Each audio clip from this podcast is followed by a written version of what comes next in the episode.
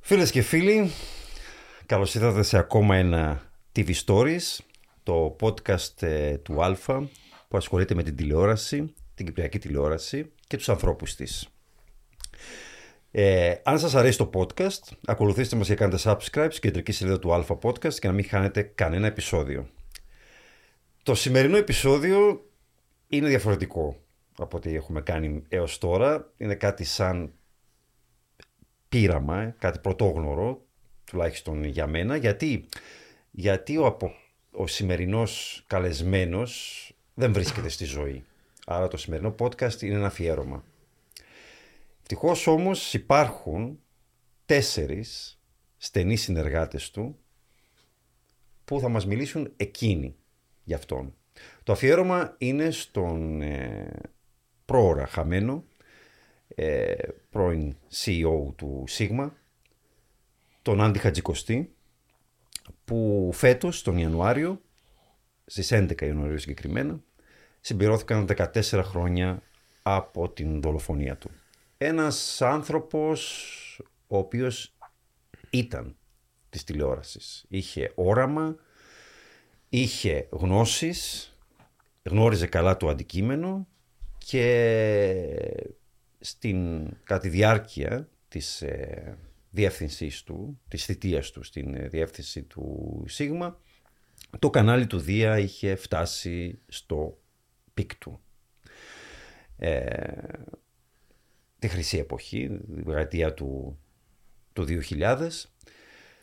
Για τον Άντι Χατζικοστή λοιπόν, εδώ στο TV Stories, θα μιλήσουν τέσσερις άνθρωποι που ήταν κοντά του την περίοδο που αναλάμβανε ε, τη διεύθυνση του καναλιού.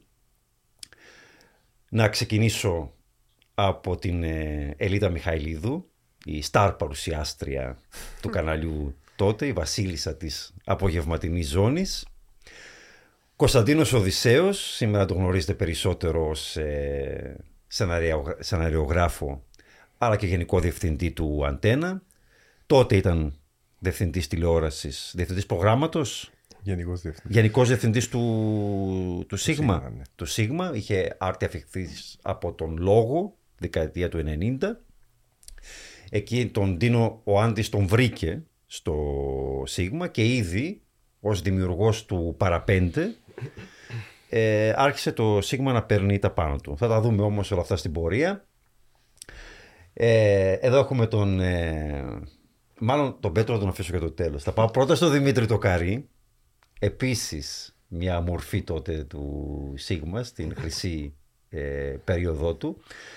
Ε, Τέλη δεκαετίας του 90 και εσύ Δημήτρη μου στο Σίγμα. Είχες πάει πριν τον Άντι το 95 και εσύ από το λόγο. Είχα πάει πριν τον Άντι, ε, από τον λόγο και εγώ. Ακολούθησα τον Ντίνο. Λίγο μετά τον Ντίνο ε, για ένα project που τότε θα γινόταν. Θα το συζητήσουμε στην πορεία. Στην για μια πορεία. κινηματογραφική ταινία συγκεκριμένα. ναι. Και αργότερα διευθυντής τοπικών ε, παραγωγών του Σίγμα, δημιουργός των Ντάκων, and the rest is history που λένε. Θα αφήσω τελευταίο τον Πέτρο Πέτρο, ο οποίος δεν εμφανίζεται συχνά. Είναι ίσως η πρώτη φορά νομίζω που μι- θα μιλήσει δημόσια και για τον Άντι. Ο Πέτρος είναι ο γενικός διευθυντής του Αλφα ε, σήμερα. Τότε ήταν από τους στενούς συνεργάτες του, του Άντι ως ε, ίσως στο τμήμα marketing ε, Ναι. του Δία. Στο- Αρχικά στο τμήμα marketing το 2000 και στην πορεία στο τμήμα marketing του Sigma, στην πορεία στο εμπορικό τμήμα, τμήμα πωλήσεων του Sigma, μετά στα διαδικτυακά μέσα, για ένα μικρό διάστημα μετά στο ανθρωπινό δυναμικό. Πέρασα από διάφορα από τμήματα. Σχεδόν διάφορα. από όλα. Αλλά είχες όμως πάντα στενότατη Ναι. συνεργασία με τον ε, Άντι. Θεωρήσατε τα παιδιά του. Ναι, μπορώ να το. Ναι, αυτό είναι γεγονός. Θα έλεγα ότι ο λόγος για τον οποίο. Ο λόγος που μπήκα στα μίδια ήταν ο Άντι. Αυτός με έβαλε στο χώρο, αυτός με πιάσε από το χέρι και με βοήθησε να περπατήσω στο χώρο και να προχωρήσω. Αυτή είναι η Ωραία. Πραγματικότητα. Άρα στο σημερινό TV Stories αυτό θα επιχειρήσουμε να, α, ε, να σκιαγραφίσουμε την προσωπικότητα του Άντι Χατζικοστή πάντα σε σχέση με το μέσο που υπεραγαπούσε. Την τηλεόραση και το Σίγμα, το οποίο μπορεί να μην ήταν παιδί του, μπορεί να μην το αίσθησε ο ίδιος.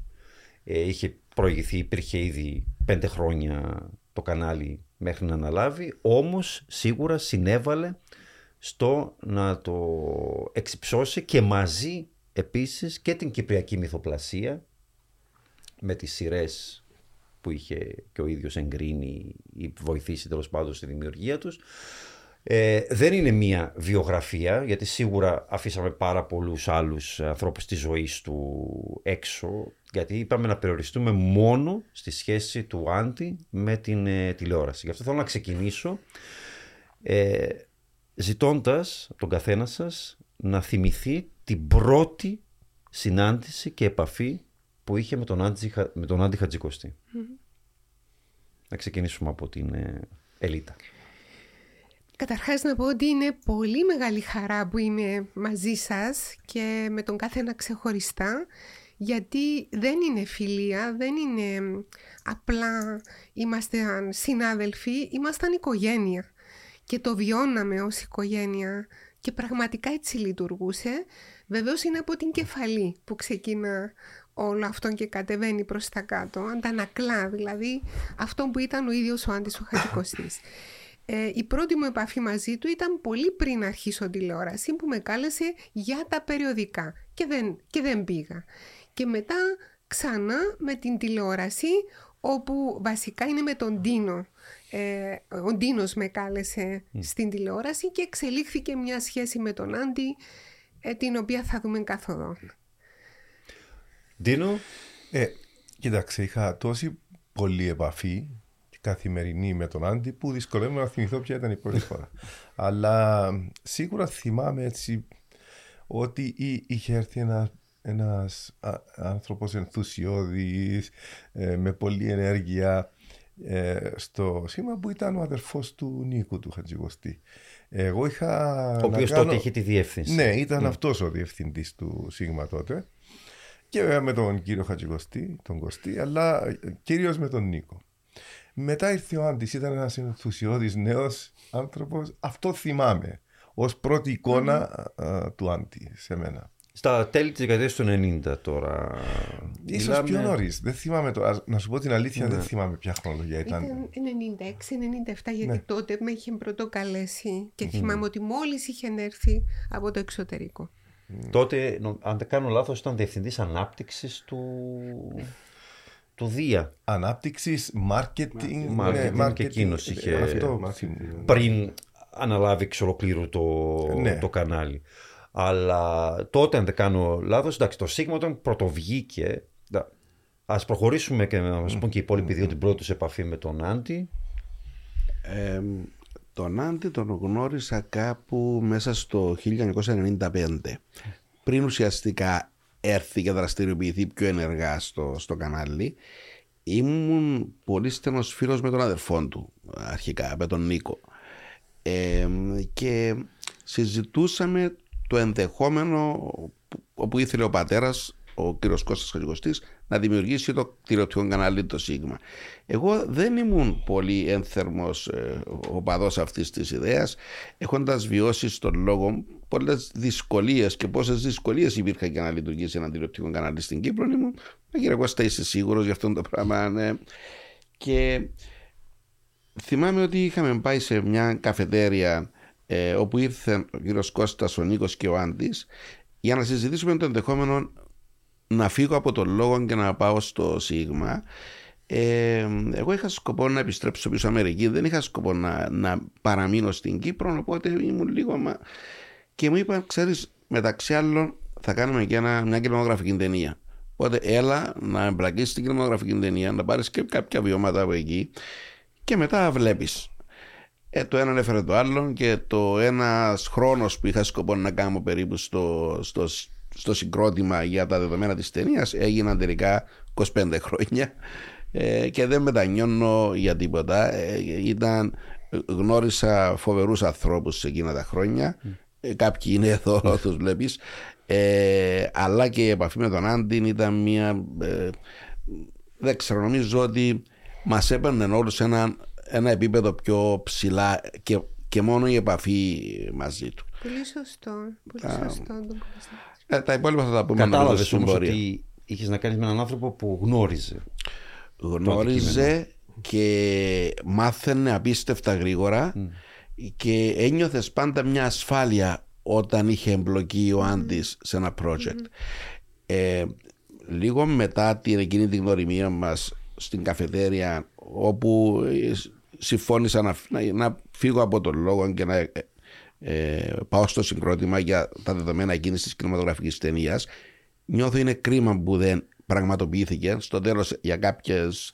Ε, για διάφορους λόγους λίγο πριν την έναξη των γυρισμάτων ε, το project σταμάτησε δυστυχώς θυμάμαι όμως που έφερε τους ανθρώπους εκείνους ο Άνδης ε, που θα, θα ήταν οι συνεργάτες για αυτή την ταινία και ήταν τότε 25 χρονών και με είχε σοκάρει. Ήταν άτομα με τόσο βαρύ βιογραφικό. Η συμπαραγωγή την προηγούμενη χρονιά ήταν υποψήφιοι για Όσκαρ ε, καλύτερης ξενόγλωση ταινίας με την ταινία Before the Rain. Και αυτά τα άτομα που βρισκόντουσαν στα Όσκαρ μερικούς μήνες πριν καθόντουσαν στη Λευκοσία και συζητούσαν με τον Άντι αυτή την ταινία. Το Before the Rain του, της ε, Βόρειας Μακεδονίας. Μάλιστα, μάλιστα, μάλιστα. Και είχε ήδη ο σκηνοθέτης, ο οποίος ήταν επίσης πολύ γνωστός, είχε κλείσει κάποια ονόματα όπως την Τζέραρτιν Τσάπλιν, την ε, κόρη του Τσάρλι Τσάπλιν. Και ε, πιστεύω θα ήταν μια ταινία που θα άφηνε εποχή. Ε, αλλά αυτό δείχνει το, το όραμα που είχε αυτός ο άνθρωπος πριν καλά-καλά εμπλακεί, ενώ ήταν ακόμη 25 χρονών, να βρει αυτούς τους ανθρώπους, να τους πείσει να έρθουν Κύπρο για να γίνει αυτή η ταινία. Ε, αυτό από μόνο του ήταν κάτι το, το συγκλονιστικό. Πέτρο; Εγώ τον Άντι τον ε, γνώρισα κάποια στιγμή γύρω στο 1995-96 όταν ήμουν ακόμα φοιτητής στην Αμερική. Γνωριστήκαμε στην Αθήνα μέσω κάποιου κοινού γνωστού και από τότε κρατήσαμε μια έτσι, στενή επικοινωνία, επαφή. Ε, γύρω στο 1999 όταν επέστρεψα στην Κύπρο συναντηθήκαμε ξανά. Ε, εγώ πήρα ένα διαφορετικό δρόμο ενώ επαγγελματικά στον, στη, σε ένα διαφημιστικό γραφείο από εκεί ξεκίνησα ουσιαστικά. Και τέλη του 1999, αρχές του 2000 με κάλεσε στο γραφείο και μου λέει νομίζω ήρθε να συνεργαστούμε λέω τι έχεις στο μυαλό σου μου λέει κοιτάξτε είμαστε σε μια φάση στον οργανισμό που αναπτυσσόμαστε θα μεγαλώσει ο οργανισμός υπάρχουν συγκεκριμένα σχέδια χρειάζομαι ανθρώπους δίπλα που να στελεχώσουν και να πιστέψουν σε αυτό το στο όραμα και θέλω να είσαι μέρος αυτής της ομάδας. Ε, το ρώτησα καλά. Ποιο είναι το, η προοπτική για μένα, σαν νέος άνθρωπος που ήρθα από την Αμερική, να έρθω στα μύτια και μου είπε την, μια τάκα που την έλεγε συχνά, sky is the limit. Mm. Ε, εντάξει, κλεισέ μπορεί να ακουστεί λίγο κλεισέ το sky is the limit, okay. Αλλά στην πορεία αντιληφθήκα ότι ήταν κάτι το οποίο. Και λίγο ειρωνικό άμα σκεφτεί ότι το Σίγμα τώρα συνεργάζεται με το Sky. ναι, σωστό. ε, αλλά στην πορεία, ναι, αντιληφθήκα ότι αυτός ο άνθρωπος έβλεπε μπροστά, ε, σχεδίαζε χωρίς να λαμβάνει υπόψη ότι είμαστε μια μικρή αγορά, ε, ότι υπήρχαν δυσκολίες. Θεωρούσε ότι μπορούσαμε να φτάσουμε τους στόχους μας να θέσουμε πολύ ψηλούς στόχους και να τους πετύχουμε ε, και να ξεφύγουμε ακόμα και από τα όρια της κυπριακής αγοράς. Αυτό ήταν το, το, το, το vision. Και στην πορεία, όντως, τα επόμενα χρόνια, με την υφιστάμενη ομάδα που, που είχε ο, ο Δίας και το Σίγμα, ήρθαν ακόμα κάποια άτομα και δημιουργήθηκε μια ομάδα η οποία μαζί με τον Άντι δούλεψε πολύ πολύ σκληρά, πολύ σκληρά για να για όλα αυτά που ακολούθησαν τα επόμενα χρόνια. Ναι, για την ε, χρυσή εποχή του χρυσή εποχή, ναι. καναλιού. Ναι. Ίσως για να καταλάβουμε και τη συμβολή του Άντι από την, από την μέρα που ανέλαβε την γενική διεύθυνση του καναλιού θα πρέπει να πάμε λίγο πιο πίσω στις απαρχές του καναλιού όπου εντάξει, σίγουρα η Ελίτα και εσύ ακόμα δεν ήσασταν, γιατί εμφανιστήκαμε μετά το 2000. Όταν διεκδικούσε όμως έναν άνθρωπο, τον είχε. Τον είχε, ναι. ναι. Ε, τότε ήταν όμως ο Δημήτρης και ο Ντίνος. Ειδικότερα ο Ντίνος με το ρόλο του ως ε, γενικός διευθυντής του καναλιού. Ένα κανάλι το οποίο ξεκίνησε το 1995 και αν δεν κάνω λάθος έγραφε σχεδόν μηδενικά νούμερα. Είχε μόνο κάποιες ε, ελληνικές σειρές νομίζω, ξένες ταινίες. Ξεκίνησε το 1994. Ε, εντάξει, τότε ξεκίνησε, όπως είπε και ο Δημήτρης προηγουμένως, ε, επιφυλακτικά, πάρα πολύ επιφυλακτικά, γιατί ήταν ένα εγχείρημα ε, πολύ φιλόδοξο. Ε, υπήρχε η προϊστορία του λόγου που ήταν ε, ένα κανάλι με παθητικό στα οικονομικά, γιατί πλήρωνε η Εκκλησία και υπήρχε ο φόβος το να ανοιχτεί το κανάλι πολύ. Γι' αυτό είχε ξεκινήσει με τοπική παραγωγή τύπου talk shows, ε, μουσικά προγράμματα. Κατάλαβες. Ναι. ο Δημήτρης τα θυμάται. Ναι, είχε πολλές εκπομπές. Δεν πιο... είχε εκπομπές. Ναι, ναι. Τα πρώτα κάπως ας πούμε φιλόδοξα που είχαμε κάνει, που ήταν όμως πολύ χαμηλού προπολογισμού, ήταν ο Καλέργη, ο Κώστας Κώστα. Ε, και φυσικά μετά νομίζω το παραπέντε. Εντάξει, είχε προηγηθεί ναι, αυτό ο φυσικά. Ήταν η πρώτη επιτυχία του Σίγμα. Ήταν την, ναι. την περίοδο 95-96 ο Καλέργη. Ήταν ένα 15 λεπτό ναι, πριν το Βελγίο. Είχε προηγηθεί το παραπέντε. Ναι. Και μετά η ακτή όνειρο. Ναι. Λοιπόν, ναι, ήταν η Κατερίνα που ήταν μαζί με την Ελένα της Σάβα που κάναν το πρώτο μαγαζίνο. Ναι, μετά, ναι, ναι. μετά έγινε η εκπομπή της Κατερίνας. Ήταν τέτοιου είδους εκπομπές. Ε, εγώ ανέλαβα τα καθήκοντα μου κανονικά και επίσημα την 1η Πρώτη του 1998. Έξι μήνες προηγουμένως ήμουν σε αυτό το πόστο, mm. αλλά ανεπίσημα ο Νίκος δηλαδή ήταν μέσα και έξω. Πήγαινε ερχόταν ακόμα, που μου είχε παραδώσει δηλαδή τα καθήκοντα του Γενικού Διευθυντή. Ε, και από 1η Πρώτη του 1998, συμπτωματικά από την ημέρα που ξεκίνησε να μετρά στην Κύπρο τηλεθέαση, είναι η η HB. HB τότε. Ε, ξεκινήσαμε ναι, μαζί ναι. με την HB. Πραγματικά από την ίδια ημέρα. Εκεί από εκεί ξεκίνησα ε, ως διευθυντής που να έχω την ευθύνη πια του προγράμματος. Ε, ο, ο Άντι ήταν εκεί ως διευθυντής marketing, όχι μόνο του Σίγμα. Του δηλαδή, δεν ήταν γενικός ναι. διευθυντής του Σίγμα. Το, αυτή, το πόστο ήταν σε μένα. Ούτε ήταν διευθύνων σύμβολο του Σίγμα, ήταν διευθύνων σύμβολο του Δία. Και κατ' επέκταση και του Σίγμα. Ε, έτσι είναι. Αλλά ε, επειδή ξεκινήσαμε να μιλάμε για το χαρακτήρα του Άντι, ε, ε θα πάρω αφορμή και να πω ότι ήταν χυμαρόδης. Αυτή είναι η λέξη. Ήταν ένας χήμαρο. Ε, του οποίου ενθουσιασμός ήταν ελεγχόμενος. Ενώ φαινόταν ότι είναι όνειροπόλος και. Δες τώρα, αυτά τα σχέδια που έχει στο μυαλό του πραγματοποιούνται. Εν τέλει, αποδείχτηκε ότι ε, τα πιο πολλά ήταν υλοποιήσιμα. Γιατί ε, πράγματι. Ήταν και ρεαλιστής δηλαδή ταυτόχρονα. Ναι, από η αλήθεια είναι ότι το πιστεύω και εγώ αυτό. Και στη ζωή τη δική μου ήταν κανόνας αυτός. Δηλαδή ότι δεν πρέπει να έχεις όριο στο όραμα. Πρέπει να είσαι αισιόδοξος και να πιστευει Και αυτό το είχε ο Άντης. Και ήταν και πολύ καλό στην επικοινωνία και μάθαινε και πολύ γρήγορα πράγματα που δεν ήξερε όπως είπε προηγουμένως ο Δημήτρης. Δηλαδή ήταν. Ε, ο, ο άνθρωπος αυτός ήταν ένα πραγματικό ταλέντο σε αυτό που έκανε.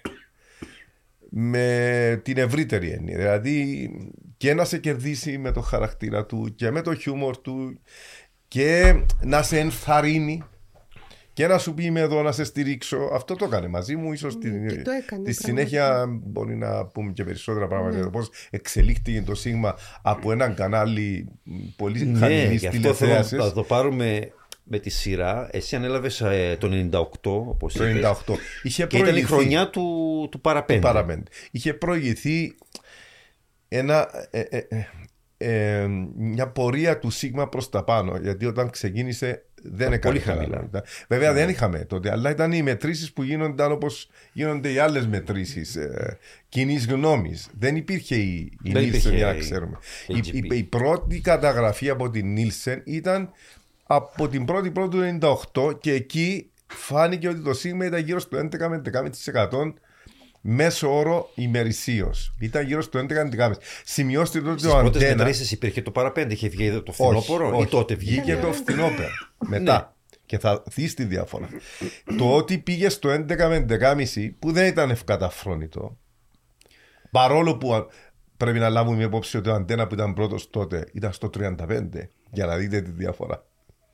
Τότε που έγραφε η λάμψη 40%. Ε, ήταν όλα. Το καλημέρα ζωή, η λάμψη και λοιπά. στο 35, το σήμερα στο 11. Δεν ήταν ευκαταφρόνητο. Δεν ήταν δηλαδή τα νούμερα που βλέπουμε σήμερα γενικότερα. Ε, Όμως πρέπει να πω ότι εκεί στο 11 πήγε με τον Κώστα Κώστα. Ναι. Δηλαδή εκεί ήταν που και με τον Καλέργη ήταν αυτές οι εκπομπές που ανέβασαν κάπως το ΣΥΜ. Και μετά ήρθε το παραπέντε που του έδωσε μια πολύ μεγάλη όθηση. Από το 11 πήγε στο 18. Και πέρασε το ΡΙΚ, το οποίο ήταν δεύτερο. Ήταν τότε λοιπόν που το Σίγμα μέσα σε έξι μήνες πέρασε στη δεύτερη θέση. Λόγω των τοπικών παραγωγών. Ναι, λόγω, Ναι. και- λόγω του παραπέντε. Ε, το παραπέντε του έδωσε πολύ μεγάλη όθηση. Από εκεί ε, πήραμε όλοι θάρρος και ο Άντης ο οποίος πλέον το 98-99 είχε διεισδύσει πιο βαθιά στα του σταθμού ε, και μετά πήγαμε στο έτος 2000 που έγινε εκεί η, η κομβική σημασία γίνει σύσκεψη που μπορεί να τη θυμάται ο Δημήτρης ή και ο Πέτρος νομίζω ήταν, ήσουν εκεί Πέτρο δεν θυμάμαι ακριβώς τώρα μπορεί να, Είναι η σύσκεψη όπου αποφασίστηκε ότι το Σίγμα για να μπορέσει. ήταν και η χρονιά, αν δεν κάνω λάθος, που εμφανίστηκε το Μέγκα Ναι, στην Κύπρο. είχε εμφανιστεί το ΜΕΚΑ, το ΜΕΚΑ είχε περάσει στη δεύτερη θέση. Δηλαδή μας εκτόπισε από τη δεύτερη Γιατί θέση. είχε καλές ελληνικές σειρές. ναι, είχε έρθει δυναμικά. Μπήκε δυναμικά. Οι Κύπροι τηλεθεατές γύρισαν να δουν ε, το Τι οποίε Μέγκα. σειρέ του Μέγκα μέχρι τότε τις, ε, ήταν κάτι σαν πληστηριασμός και την είχε και το Σίγμα, άλλες Ναι. Είχαμε έπαιζε το παίξει. Ρικ. Είχαμε παίξει κι εμείς χειρέ του, του ΜΕΚΑ, αλλά δεν. Χωρίς επιτυχία. και η ναι, ηρωνία ναι. είναι ότι κάποιε σειρέ όπως το Δύο Ξένοι, που νομίζω ότι προβλήθηκε και από εσά και από το Σίγμα και πάτωσε, όταν προβλήθηκε από το Μέγκα έγινε χαμός. Ναι, ναι, πήγαινε καλύτερα. Βλέπεις. Ναι. Ε, Είναι αυτά που εντάξει, τα ανεξήγητα φαινόμενα, αλλά για να ολοκληρώσω αυτή την πρόταση και να βάλω τελεία, να πω ότι ε, ναι, το 2000 είχε γίνει μια πολύ καθοριστική σύσκεψη. Επειδή είχαμε περάσει τρίτη, υ- υπήρξε η άποψη και η θέση πάνω στο τραπέζι ότι δεν μας βγαίνουν πια οι κυπριακές παραγωγές, είναι πολύ δαπανηρές και ορίστε που τελικά πέσαμε στην τρίτη θέση. ναι. Να δώσουμε λίγο context. Τότε ήταν το παραπέντε, νομίζω ήταν η δεύτερη σεζόν. Ή- Και η τρίτη. Η τρίτη; Ναι, ναι. Και είχε Είχαν ξεκινήσει δείξει- άλλα. κο- κο- ε, αρχίζει σημάδια κόπωση και η ακτή ονείρων Ναι, νομίζω αυτή που ο ήταν. Νέο ήταν στο δεύτερο χρόνο. Ε, κάπου, κάπου γιατί η Ακτή Ονείρο ξεκίνησε πολύ σύντομα μετά το παραπέντε. Δεν θυμάμαι ακριβώς, ήταν το 99 ή το 98. Α, Σεπτέμβρη του 98. Το παραπέντε πρέπει να έπαιζε ήταν. απέναντι από τη λάμψη, νομίζω. Ναι, απέναντι από Και τη- κατάφερε και την ξεπέρασε. Ναι, ε, ναι στα, στο δυναμικό κοινό. Ναι. Και στήθηκε μετά η ακτή ονείρων για να χτυπήσει το καλημέρα ζωή που έπαιζε αμέσως μετά. Ναι. Αλλά εκείνο νομίζω δεν κατάφερε η ακτή ονείρων. Οπότε υπήρχε μετά μια. Πάντως πρέπει να Ε. πω ότι πριν από εκείνη τη σύσκεψη ε, και το λέμε για, για να α, μ, τονίσω το ρόλο του Άντι σε αυτό. Ναι.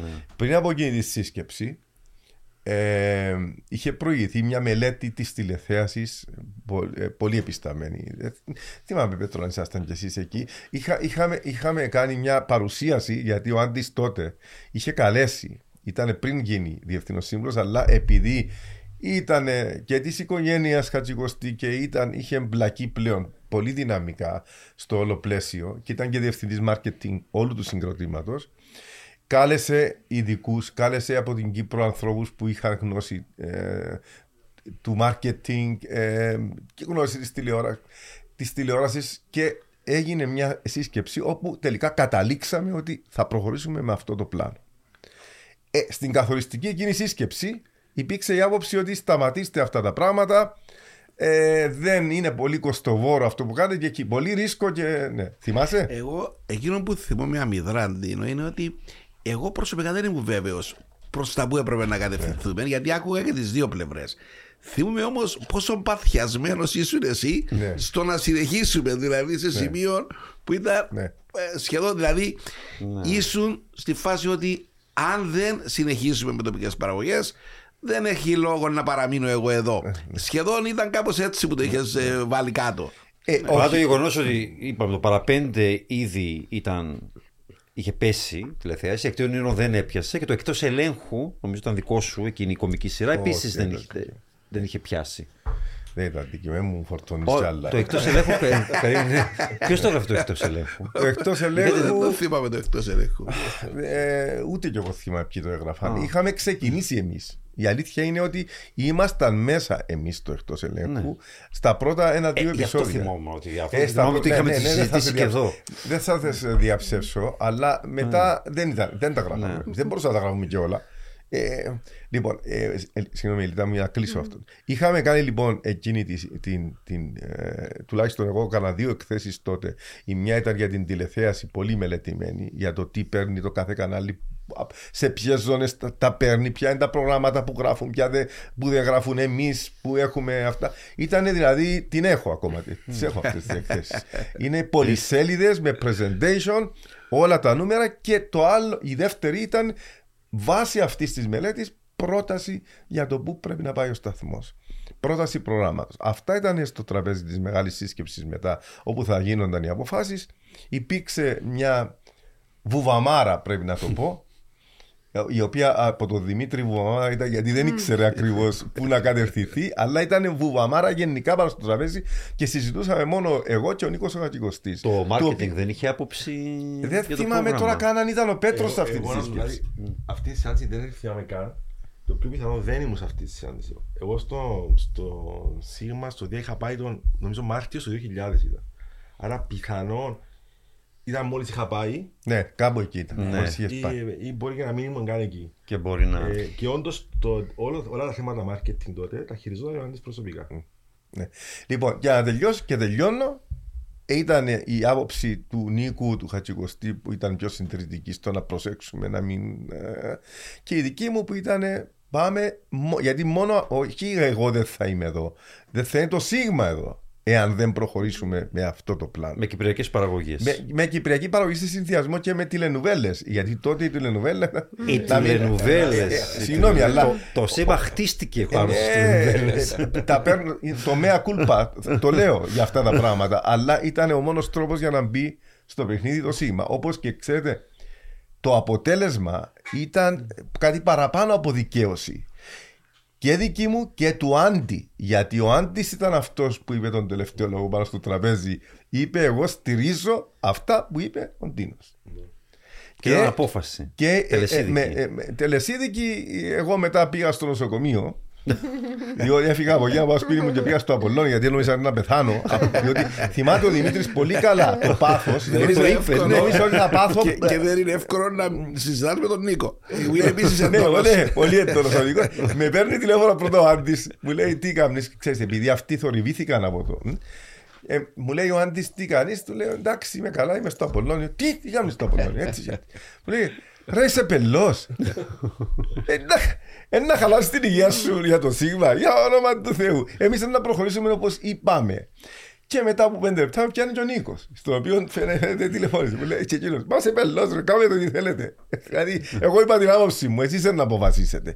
Και έτσι προχώρησε το Σίγμα. Με τη στήριξη του Άντι, ο οποίος ήταν εμπλεκόμενος μέσα στην όλη ιστορία από πριν που εί- εί- είχαμε κάνει όλες εκείνες τις, τις συναντήσεις, τις παρουσιάσεις και άκουσε και τις γνώμες των συνεργατών ή των φίλων του τους οποίους κάλεσε για να δουν τα presentation και να πούν τη γνώμη τους ως οι απ' έξω πώς τα βλέπουν τα πράγματα.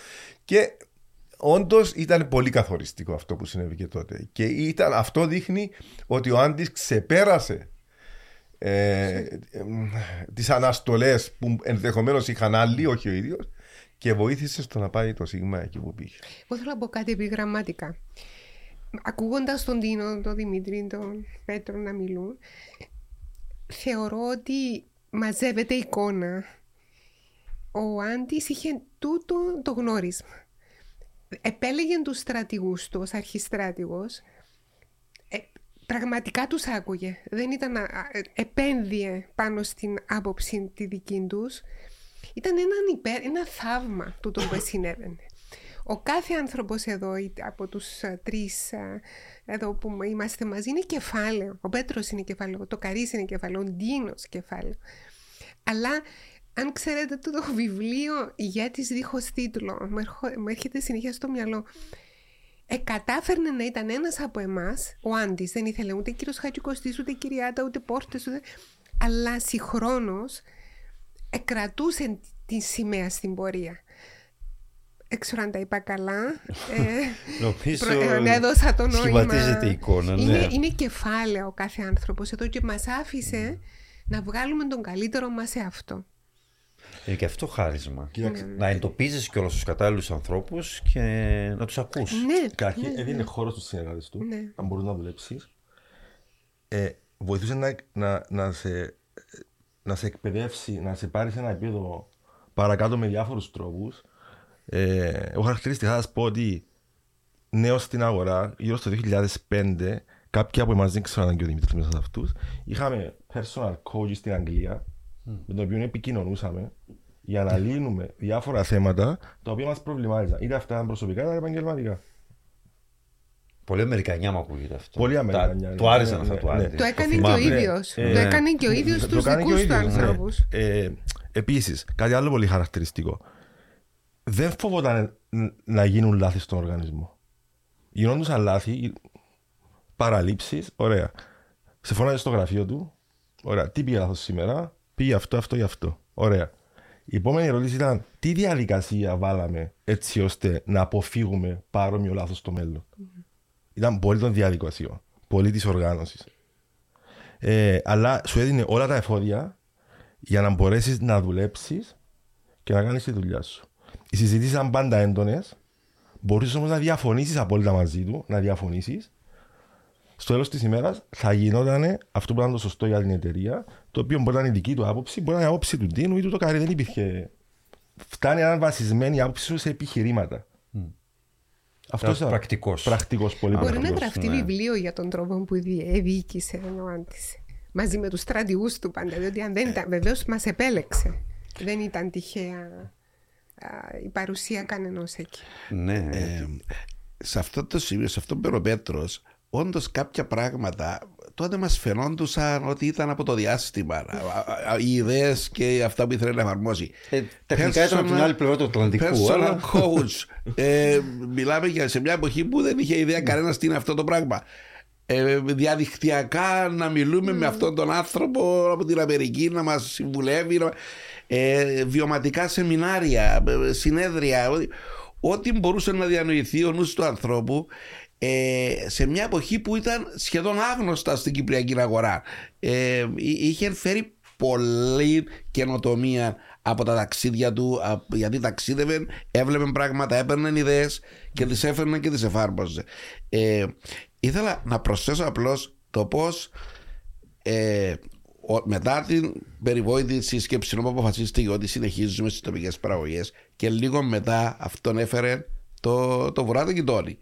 Ε, Στο ενδιάμεσο όμως, γιατί μόλις αποφασίστηκε, πρέπει να, κάνουμε, να το πούμε γιατί νομίζω ότι είναι σημαντικό, έγινε αυτό που ζήτησε ο Ντίνος. Μπήκατε αμέσως σε κυπριακές παραγωγές. Τουλάχιστον εγώ δεν ήμουν εδώ, αλλά από το αρχείο κατάφερα και ε, βρήκα ότι ήταν ε, ε, η αδιάφθορη, το κύριε Πρόεδρε. Αυτό ήταν δικό σου, το κύριε Πρόεδρε. Να Α, το ναι, η θυμάμαι αδιάφθορη ήταν το πρώτο που και έκανε ο το Γιώργος. της φυλακής στα σίδερα που παρά ότι βρήκα κάποιες καλές κριτικές στο αρχείο, δεν πέτυχε κανένας από αυτούς τους τρεις τίτλους. Δηλαδή παρά ότι αποφασίσατε να, να Η- η- πείτε η- δυναμικά. Οι αδιάφθοροι. Οι αδιάφθοροι είχαν κάνει στην αρχή που το έγραφε ο κάτι, Τσάκας. Ναι. Στην αρχή πέτυχε η αδιάφθορη κάπως. Γιατί νομίζω και εκείνο μετά έπεσε όταν το άφησε ο Γιώργος. Ξέρεις, τώρα με, με, με πιάνεις λίγο να μην θυμάμαι τους. Ε, ε, έχει σημασία όμως πότε, ήταν, πότε ξεκίνησε κάθε μια από αυτές τις σειρές; Ήταν αμέσως μετά, ήταν νομίζω την επόμενη σεζόν. Ήταν το 2000. Αυτές οι τρεις ε, Το, σειρές. το, το 2000 δεν είμαι βέβαιος γιατί η σύσκεψη αυτή έγινε το 2000. Άρα αν αυτή ξεκίνησε 1999-2000 ήταν εκεί ακριβώς που είπαν Μα τι σειρές είναι αυτές, ας πούμε. Κάποιες που δεν πέτυχαν, σταματήστε να κάνετε αυτά τα πράγματα. Δηλαδή, οι αποτυχίες, ξέρετε, οι αποτυχίες γίνονται και στα μεγαλύτερα στούντιο του κόσμου. Σίγουρα. Δεν μπορείς ό,τι κάνεις να είναι επιτυχία. Προπαντός όταν μαθαίνεις ακόμη το. Μα το είπαμε ότι αντικείμενο. τότε γινόταν προσπάθεια. αυτό. Εκεί Εντάξει, μαθαίναμε. είχατε ακόμα. ένα hit ήδη, το παραπέντε, που σας έβαλε στο χάρτη. Και όχι μόνο αυτό, γιατί ξέρουμε την αξία του παραπέντε. Ότι είναι η σειρά που πήγε την κυπριακή μυθοπλασία πλέον σε άλλο επίπεδο, πήγε την κομική σειρά από τα κυπριώτικα σκέτς του Ρικ, την πήγε στο, πιο, στο κανονικό sitcom αμερικάνικου τύπου, μια κομμωδία καταστάσεων. Και ήταν το πρώτο καθημερινό. Και το πρώτο καθημερινό επίσης. Είχε ενσωμάτων επικαιρότητα, το οποίο ήταν πολύ καινοτομικό. Της ημέρας. Ναι, της ημέρας. Ναι. Και αν θυμάστε, αυτό είχε γίνει και στην Ελλάδα, αλλά νομίζω αργότερα το είχε κάνει ο Σταμάτης Φασουλή με το mm. έναν ελληνικό. Ε, και σε αυτό ήσασταν πρωτοπόροι. Ε, δεν ήταν λίγο πράγμα το παραπέντε. Ήταν κάτι πολύ σπουδαίο για την εποχή. Στο και σας έβαλε στο χάρτη. Απλά δεν υπήρχε μια συνέχεια σε αυτό. Αυτό ήταν το, το λυπηρό ότι υπήρχαν ναι. δύο χρόνια μέχρι να εμφανιστεί το επόμενο μέγα το βουράτε. Ναι, ναι, okay. Υπήρχαν κάποια χρόνια το οποίο ήταν hit or miss. Δηλαδή ή θα σας έφτιαχνε ή θα σας έσπαγε τελείως. Ναι, μπορεί να το πεις αυτό. Ναι. Αλλά υπάρχει όμω και ανταγωνισμός, συγγνώμη πριν να το πεις. Ναι. Μια φράση μόνο. Είχε μπει το ΜΕΚΑ με κάτι ναι. καινούριο. Άρα είχε αυτό τις συνέπειες του πάνω. Και τότε δεν είχε. Από τη στιγμή που το ΜΕΚΑ πήρε τις σειρές του όλες πίσω, το ΣΥΓΜΑ δεν είχε ε, ελληνικό πρόγραμμα. Δεν είχε ελληνικό πρόγραμμα και δυσκολευτήκαμε. Πήγαμε τρίτη. Μετά όμως, ένα χρόνο μετά, περάσαμε πρώτη με πέντε μονάδες διαφορά από τον αντένα που ήταν ακτύπητος. Τώρα μην το ξεχνάμε, είχε 35% μέσω όρο αντένας. Ναι. Και πήγε στο 24, πήγε το Σίγμα στο 29 με 30. Mm. Τώρα μιλάμε την εποχή που. Το 2001. Το 2001. Ναι, ναι, ναι. Εκεί ξεκίνησε η εκτόξευση του, του Σίγμα. Ε, εντάξει, θυμάμαι στο παραπέντε, επειδή έκανα τηλεσκηνοθεσία στο παραπέντε. Γνωριζόμασταν με τον Τίνο από τον λόγο, οπότε ήμασταν ήδη γνωστοί και φίλοι ε, και ερχόντουσαν οι σελίδες ζεστές, ζεστές, μία-μία από το πρίντερ. Ε, ήταν τόσο φρέσκος σαν τυρόπιτα. Σε χαρτί Α4. Γιατί σε χαρτί τυρόπιτα έγραφε εσύ νομίζω του τάκους. Ε, ναι, τώρα πάνω στους τάκους τώρα να πω ένα. Πώς το θυμάμαι αυτό. Ε, είμαστε σε, κάπου με τον Άντι και μου λέει. Ήταν, είχε προηγηθεί το, μια χρονιά ε, βουράτε γειτόνι. Ναι που είχε αρχίσει πλέον το πράγμα να, να ξεφεύγει, δηλαδή να, να παίρνει Ωραία, μια ανάπτυξη. Για να το πάρουμε χρονολογικά, κράτα αυτή ναι, τη σκέψη, ναι. να πάμε στο βουράτε mm-hmm. που είχε μπλοκεί ο Ντίνος ναι. το ξεκίνημα να μας πει την ιστορία. Είναι και επεισοδικό τώρα podcast mm-hmm. εδώ. Ο, ο Γιώργος ο Τσάκας είχε, έκανε τότε μια σειρά στο, στο ΡΙΚ τον προηγούμενο χρόνο, ένα μήλο την ημέρα. Ναι. Δεν ξεχνάμε το τραγούδι φυσικά ποτέ. Μα πάντα ο Γιώργος ξεκινά από το τραγούδι για να πάει στη σειρά. Λοιπόν, ε, αυτή η σειρά ήταν ήταν διστάμενες οι απόψεις. Δηλαδή, κάποιος άρεσε, κάποιος δεν άρεσε. Ε, στο Σίγμα, ξέρετε, στο χώρο μας υπάρχουν, κυκλοφορούν πολλές κακίες. Έτσι είναι ε, κακία για το ρέα, κακία για το Και μιλάμε για το 2004, πριν εμφανιστούν οι δικές μου. Ναι, ε, λοιπόν, ε. Και από Γιώργο.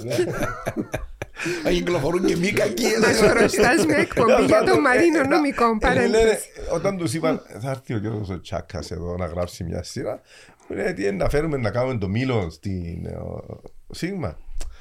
Του λέω, ο Γιώργο Τσάκα δεν έγραψε μόνο το μήλο, έγραψε και τα μικροαστικά πριν το Μήλο, που ήταν μια πολύ ωραία σειρά. Εμένα μου άρεσε πάρα Ήταν μοντέρνα σειρά, δεν ήταν αυτό που λέμε ένα σκέτ. Ναι. Ο, ο, ο Τσάκα το είχε γράψει στο, στο ΡΙΚ τα μικροαστικά που ήταν ωραία σειρά. Ε, ο, άρα ο άνθρωπος μπορεί να γράψει. Δεν είναι μόνο το μήλο το οποίο λέτε εσείς, υπάρχουν και άλλα δείγματα γράφη. Και τότε ήρθε, εντάξει, έφερε μια ιδέα, ε, πάλι με έναν τραγούδι. Εμείς οι τρεις οι φίλοι ήταν η ιδέα, όχι οι βουλάτε γειτόνι. Και ήταν το διαμέρισμα με τους τρεις τους νεαρούς. Όταν το είδα εγώ τότε, επειδή ακριβώς προβληματιζόμασταν πάρα πολύ για την πορεία της Κυπριακής Μυθοπλασίας, μην την ξαναπάθουμε Mm. Διότι είχαμε κάποιες αποτυχίες, όπως είπες και εσύ. Και ήμασταν δηλαδή στο αν αποτύχουμε ξανά, να έρθουν να μας πούν. Αμέ και το Κανεί. Κλείστε το. λοιπόν, ε, οπότε ε, ε, ένιωσα ότι δεν πάει αυτό το πράγμα. Δεν μας είχε ενθουσιάσει το ναι, ναι, ναι, ναι. Είναι, Γιώργο, γιατί βάλεις μέσα και το, και το ζένιο του λέω που τελειώνουν τώρα οι ιστορίες. Ε, Πώς το λέμε, Μανώλης και Κατίνα. Τελειώνει τώρα του λέω. Να τον πιάσουμε, πάρ τον. Δεν ξέρω, σκέφτομαι εσύ ποιο ρόλο και φάτσε την πεθερά σου, την αρκιστή, να είναι η γυναίκα του. Μα να το σκεφτώ και να σου πω. Και πράγματι ήρθε μετά από μια-δυο μέρες και με το τραγούδι έτοιμο mm. και με τον, τον τίτλο. ότι έβαζε όλη την οικογένειά του και έπαιζε. τελικά η πεθερά ήταν ιδέα του τίτλου. και, και, και, η πεθερά και ο Ζένιος. Γιατί ο Ζένιος μέχρι τώρα το λέει κάθε φορά. Αλλά εγώ δεν θα το πάρω πάνω μου το βουράτε γειτόνι. Ήταν μια ιδέα που έδωσα στο Γιώργο. Γιώργο- Του Γιώργου είναι το βουράτε γειτόνι, δημιουργήμα. Που ήρθε μετά αμέσως έκαμε την ιδέα. Ε, ναι, χρειαζόταν όμως κάποιος να ανάψει το πράσινο φως. Να μένει το του πράσινο φως δημιουργού, του το δώσαμε, αλλά εντάξει. κάποιος έπρεπε να ήταν υπεύθυνος ώστε Ε, αυτό μα το πράγμα είναι να βγει μόνο. στον αέρα. Δεν είναι μόνο στο Γιώργο που δώσαμε πράσινο φως. Ήταν η δουλειά μας να δίνουμε πράσινο φως σε κόσμο. Με ρίσκο. Με, Με τεράστιο ρίσκο, πάντα ρίσκο. πάντα. Να πετύχεις, να μην πετύχεις. Ναι. Αλλά ο Γιώργος έκανε αυτή την πολύ σπουδαία δουλειά. Πάντα όμως επειδή το θέμα μας είναι ο Άντι. Ο Άντε πώς είδε τη σειρά; Τον πιλότος αρχικά. Φαντάζομαι θα τον είδε. θα Εντάξει, προβλήθηκε. ε, ε, δεν υπήρχε πιλότος. τότε δεν έκαναμε πιλότο. Ήταν στο χαρτί. Εντάξει, ε, ο Άντι θορυβήθηκε από τις επιφυλάξεις που είχαν άλλοι για το να έρθει ο, ο Γιώργος ο Τσάκας. Κάθε φορά είχε τις επιφυλάξεις του όπως ήταν πολύ φυσιολογικό να τις έχει γιατί ε, δεν ήταν κάθε φορά που θα πάει ένας να του πει κάτι «Χα, πάμε να το κάνουμε». Σου λέει αυτό το έλαβες υπόψη, εκείνο το έλαβες υπόψη. Είναι δηλαδή έτσι πρέπει να λειτουργεί το πράγμα, έτσι πρέπει να λειτουργεί, να λειτουργεί το σύστημα. Όμως, όπως είπε ο Πέτρος προηγουμένως, εάν είχες επιχειρηματολογία σωστή, δεν επέμενε πάνω σε αυτό που σου είπε. Δηλαδή, έκανα μία δήλωση τώρα, ξεχάστε το. Συζητούσε. Αν τον έπιθες, Ήθελε να πει. ακόμη και αν ήξερε ότι υπήρχε ρίσκο, το έπαιρνε. Διότι ήξερε. Του λέω, ε, ε, ε, έχει ρίσκο. Δεν και πάμε να κάνουμε κάτι που, που 100% να πετύχει. Αλλά πιστεύω σε αυτό το πράγμα. Και το κάνουμε. Ε, ε, ναι. Αν πάω σε- ε, ζητούσε από τους συνεργάτες του να εκφράζουν την άποψη τους. Το απαιτούσε να εκφράζει την άποψη σου. Είτε, ακόμα και τις διαφωνίες σου έπρεπε να τις βάλεις στο τραπέζι. Και ήθελε να τις ακούει. Πάντα. Για Δεν να- ήθελε yes man βασικά. δεν ήθελε yes Το man αντίθετο, εκείνος. Το, αν- νομίζω. το αντίθετο. Ναι. Αν ήσουν ένα yes man, δεν είχες περιθώριο να μείνεις στον χώρο. Σε καμία περίπτωση. Ναι, ναι, ναι. Δεν σε ήθελε δίπλα του. Ήθελε άποψη, ήθελε Ήθελε διαφωνία, άποψη, αλλά διαφωνία, επιχειρήματα. Αλλά με πάντα με επιχειρήματα. Πάμε στους τάκους. Το σημείο. ε, εδώ θυμάμαι Όχι, πάντα. Πρέπει να καταλήξουμε και πώς έγινε η, η γειτόνη. Ενώ πώς φτάσαμε όταν και βγήκε στον αέρα και μετά. Ε, μετά, μετά Απογειώθηκε. Σας Κάποιοι- έφερε δηλαδή μετά βελτιωμένο το σενάριο πλέον όπως ε, σου βουράτε. λέω ότι μετά από την πρώτη κουβέντα που ήταν Ναι. μόνο εμείς οι τρεις οι φίλοι, ε, που ήταν μόνο τα παιδιά Όντως στο χάρη διαδίκτυο. τίτλος. Δηλαδή ευτυχώς που δεν πήγατε με αυτό. Λοιπόν, ε, μετά όταν έβαλε μέσα το χαρακτήρα του Ρίκου του Μάπουρου και της Πέπας, εκεί πλέον στηρίχτηκε το βουράτε γειτόνι. Αυτή ήταν η συνδρομή δική μου στο να του πω ότι ξέρεις, βάλε και του ηθοποιούς και έφερε τους ρόλο. Διότι ε, έτσι εμπίστευκα εγώ ότι έπρεπε να. Όμως μετά όταν το έφερε, ένιωσα πολύ καλύτερα. Εγώ τουλάχιστον. Θυμάμαι εγώ πώς ένιωσα. Δεν θυ- μπορώ να ξέρω οι άλλοι που το, Το είδαν. πήγες μετά το κόψε στον Άντι. Περνούσαν αυτά από τον Άντι. Γιατί τότε Μα, ήταν. ο- μα, μα να σας πω κάτι, ο Άντι δεν ενέκρινε και την τελευταία λεπτομέρεια. Ο Άντι Τα είχα άφησε εγώ εσάς. αυτό τον ρόλο. Όταν του είπα, ξέρεις, θα κάνουμε αυτή τη σειρά, μα το ένα, μα το άλλο, για να συζητήσουμε. Όταν του είπα, Εγώ θέλω να το κάνω γιατί εγώ πιστεύω σε αυτό το πράγμα, μου είπε να το κάνω. Ε, Δεν, δεν μου είπε, φέρ το να το εγκρίνω. Ενώ δεν ήταν έτσι. Δεν Έδινε λειτουργούσε εμπιστοσύνη, έτσι. αλλά θα επλήρωνε το κόστος αυτός που πήρε την απόφαση. Ε, Καλά, τι Δηλαδή, κόστος, ε. Να μην, ε, δεν, θα, δεν θα με τραβούσε από το αυτί. Ο Άντης ή- ή- ήξερε, ή- όπως είπε και ο Πέτρος, ήξερε ότι η αποτυχία είναι μέσα στο πρόγραμμα. Έπρεπε να ήταν ήσουν- ζημιά τεράστια για να, για να έχεις Ή- ευθύνη. Ήσουν είπες σε, μια, α, σε έναν όριο, δηλαδή δεν σας έπαιρνε πλέον να κάνετε... Όχι, ας πω με, τα, με, τα Λάθος. λάθη, με το λάθος. Ας πω, με το λάθος τι έλεγε. Πολλά από τα λάθη τα έβλεπε από τη θετική τους πλευρά. Είναι η διαδικασία για να μάθουμε και να προχωρήσουμε παρακάτω. Σου έλεγε. Τούτο σημαντικό που Ναι, λες. σου έλεγε. Α γίνουν λάθη, φτάνει τα λάθη να είναι μετρημένα και δεν μας καστρέψουν. Μάλιστα. Αν δεν μας καστρέφουν τα λάθη, τότε μια χαρά. Εμάθαμε. Πάμε και παρακάτω. Πάμε παρακάτω. Αυτή ήταν η φιλοσοφία. Ναι, Σπουδαίο τούτο να το Ναι. κρατήσουμε γιατί μιλούμε για μια ολόκληρη ιδιοσυγκρασία ο Άντης ο Χατζικοστής που έζησε μαζί μας ένα θαύμα που ήταν ένας δικός του εγκέφαλος και μια δική του φύση. Πολλά ιδιαίτερη. Ναι. Άρα το βουράτε, εντάξει, βγαίνει αέρα, γίνεται αυτό που γίνεται, γίνεται ο χαμός, γίνεται η δημοφιλέστερη. Τότε υπήρχαν και μετρήσεις. Ε, δημοφιλέστερη κυπριακή σειρά και το Σίγμα εκτοξεύεται.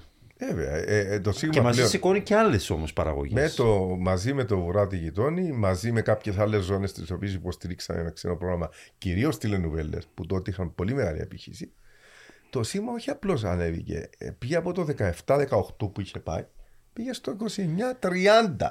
Δίνω, εγώ θα πω ότι το Σίγμα απογείωσε τον Όμιλο συνολικά. Ναι. Όχι μόνο την τηλεόραση.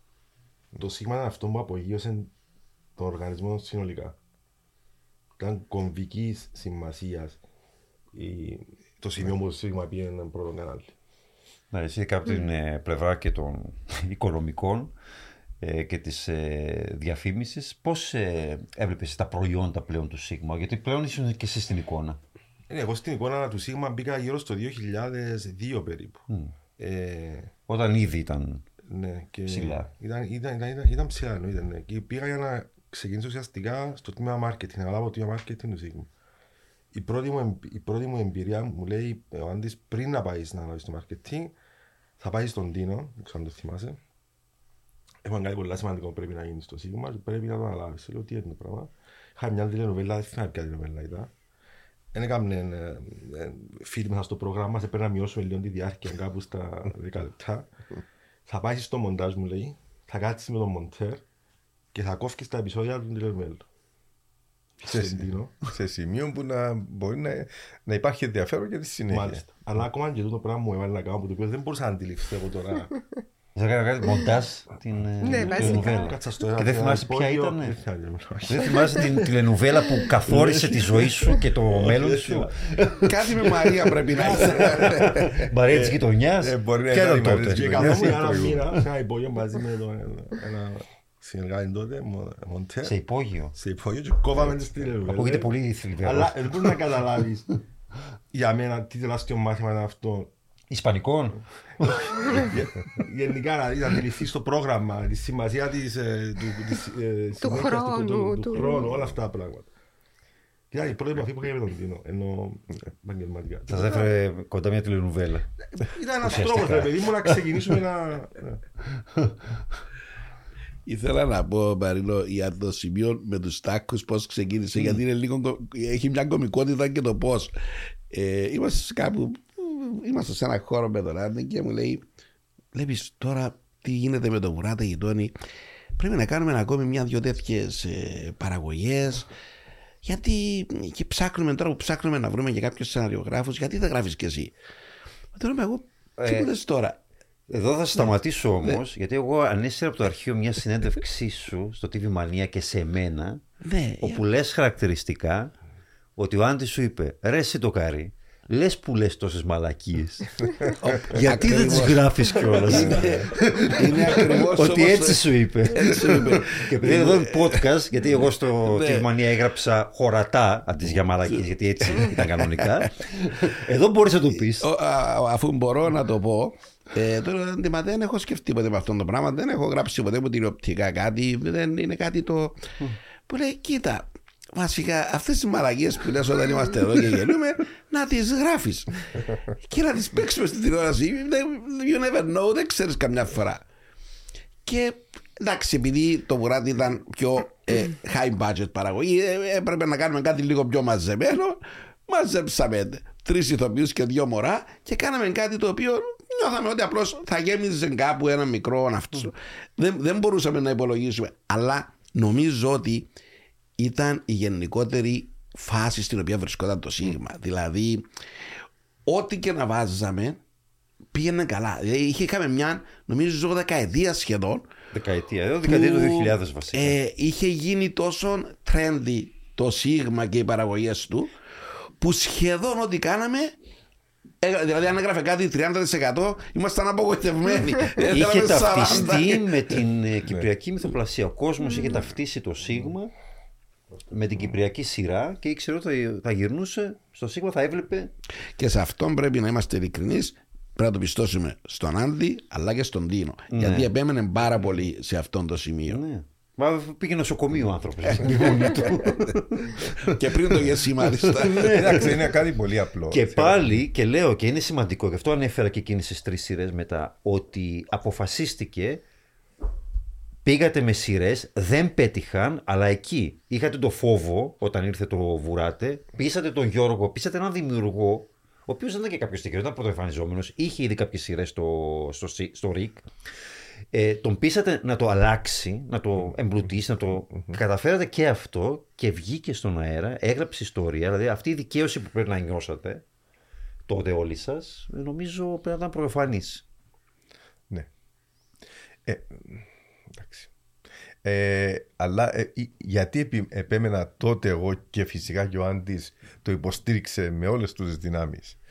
Ε, και στις κακοτοπιές που περάσαμε το υποστήριξε ο Άντης. Και ήταν, αυτό είναι πάρα πολύ σημαντικό. Δεν μπορούσε να πει γιατί υπήρχε πίεση και από άλλους υπήρχε πίεση στο σταματήστε τα αυτά είναι πολύ δαπανηρά. Έμεινε εκεί και το στήριξε. Ήταν ότι μα δεν υπήρχε άλλος τρόπος Πώς το Σίγμα θα μπορούσε να κερδίσει τότε τον Αντένα ή το Μέκα. Μόνο με δικό του προϊόν. Μπορεί Ήταν να είχε ολοκληρωμένο κόστος. τηλενοβέλες. Αλλά δεν, είναι- από τη στιγμή που όλα τα κανάλια παίζουν ελληνικό πρόγραμμα, ε, είναι πια. Ε, Πώς να το πω, Μονόδρομος. λαχείο. Λαχείο ποιος.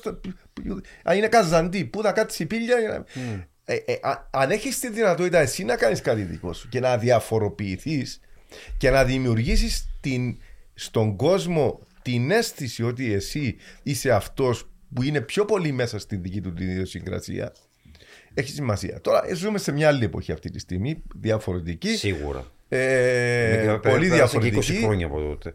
Η οποία είναι θέμα άλλης συζήτησης. Δεν είναι αυτής. Αλλά τότε δεν υπήρχε άλλος τρόπος. Ε, και δείτε και αυτό που έγινε ας πούμε με τους Τάκους δηλαδή μια επίσης από τις μεγαλύτερες επιτυχίες του Σίγμα και της Κυπριακής τηλεόρασης γενικότερα η Τάκη δημιουργήθηκε Εντάξει, ήταν και θέμα τύχης. Δεν ξέρω. Δηλαδή, Και ήταν συγκυρίες. αυτή, αυτή η στοιχομηθεία. ε, πολύ Μαρίνο, σημαντική. δεν Ε, πιστεύω του στην λέει, τύχη. Δεν πιστεύω στην τύχη. Δοκίμαζαν.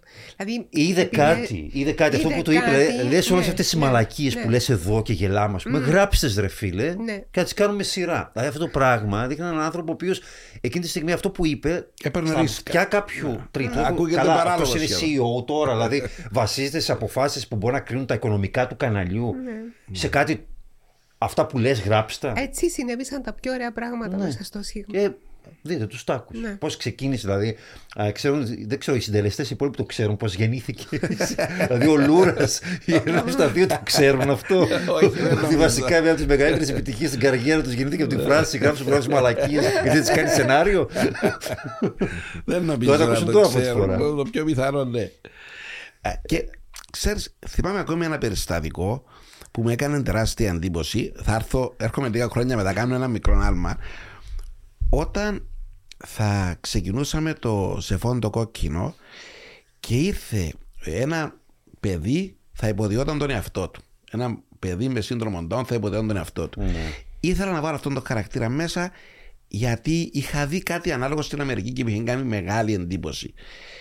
Και είχε έρθει στο γραφείο μου ο πατέρας με το παιδί να συζητήσουμε. Και σε κάποια στιγμή μπήκε μέσα ο Άντι για κάτι, δεν θυμούμαι ακριβώς για ποιο λόγο. Ο μικρός αυθόρμητα πάει και τον αγκαλιάζει. Χωρίς να τον έχει ξαναδεί στη ζωή του. Και μετά, συζητώντας το με τον πατέρα του, μου είπε: Ξέρεις, όταν νιώσει ότι κάποιος είναι άκακος άνθρωπος, το κάνει αυτό το πράγμα. Δηλαδή, μπορεί να πάει σε ένα άγνωστο και να τον αγκαλιάσει, αν το ένστικτό του του πει ότι αυτός ο άνθρωπος είναι καλός άνθρωπος. Έχει ένα αλάθητο ένστικτο και λειτουργεί με αυτόν τον τρόπο.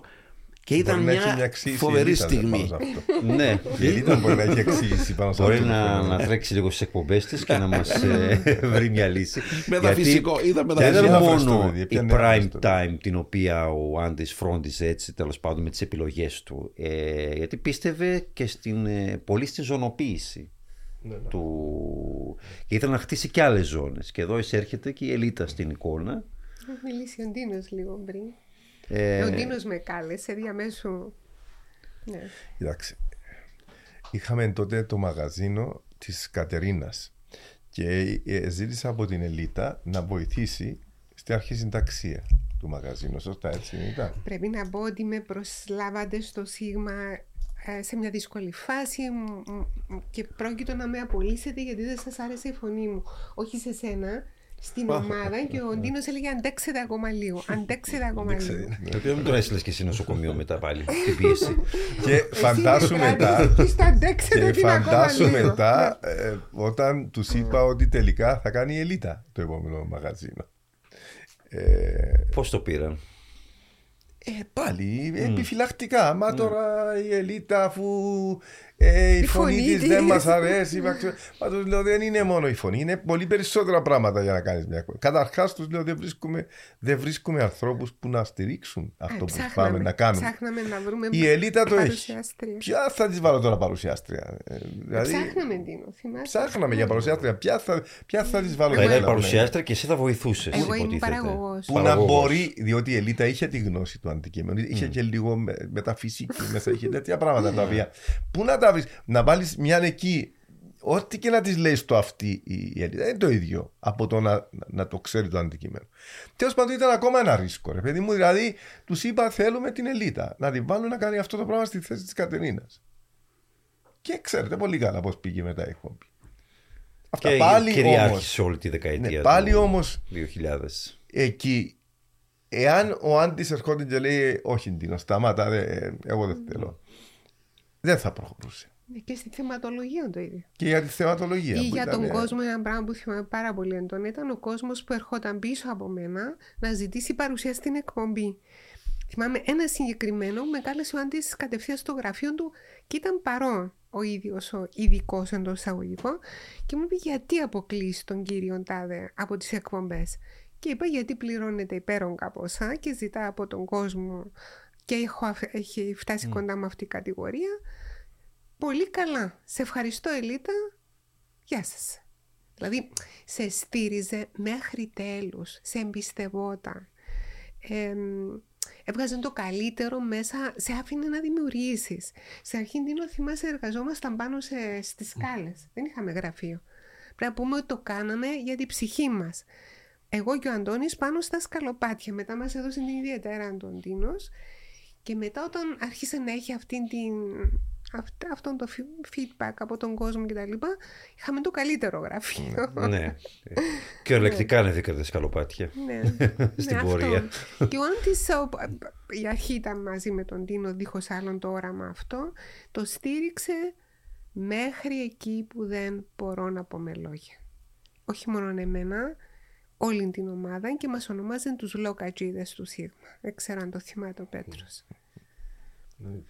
Ε, ναι, γιατί κρατούσες στην ε, απογευματινή ζώνη, ήταν νευραλγική σημασίας, γιατί και όσοι εδώ φίλοι που γνωρίζουν από πρόγραμμα ξέρουν ότι από εκεί ξεκινάει βασικά. Και η την στήριξη της αλλάζαμε. prime time. Ξεκινάει από το Ναι. απόγευμα. Αλλάζαμε κάθε χρόνο τον βασικό κορμό γιατί το Σίγμα ήταν όλο αυτό.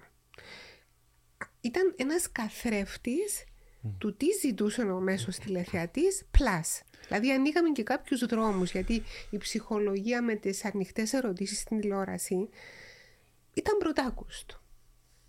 Μας, βλέπ, μας έβλεπαν τότε μέχρι και στην Ελλάδα. Ήταν πρω, πρωτογενές. Φυσικά να μην ξεχνούμε και το φίλο μας, τον αείμνηστο, τον Γιάνγκο τον Μικελίδη, τι ιστορία Καλά, έγραψες στην Μικελίδης. εκπομπή. Ναι, αλλά Ναι. πρόσεξε. ε, Όπου ακόμα τα βίντεος του είναι viral. Εμείς πρώτα απ' όλα τον εκαλέσαμε στο Κατερίνα μια φορά την εβδομάδα, γιατί είχα κάνει την παραγωγή το σκελετό ε, με τον Τίνο.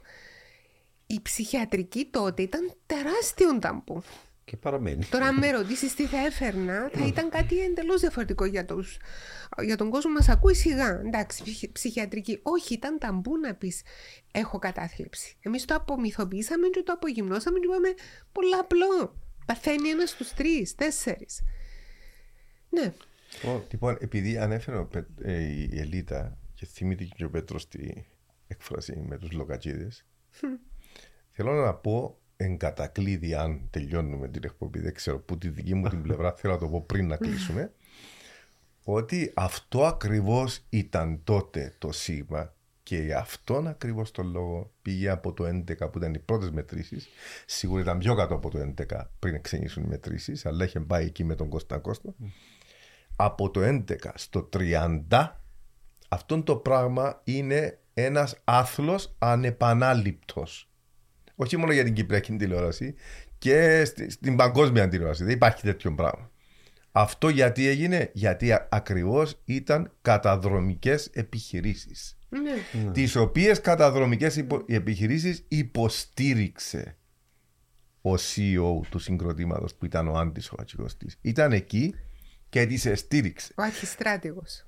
τις επιχειρήσεις τις σχεδιάζαμε Έτσι. στο δικό μας επίπεδο έπρεπε να πάρουμε ρίσκα εάν δεν υπήρχε εμπιστοσύνη στο ρίσκο από πάνω δεν θα είχαμε πράσινο φως να προχωρήσουμε. Να πω εδώ ότι ο Δημήτρης, ας πούμε, έβλεπε με το μισό του τις μεταφυσικές μου έρευνες στα αυτά μου. Ξέρω γιατί.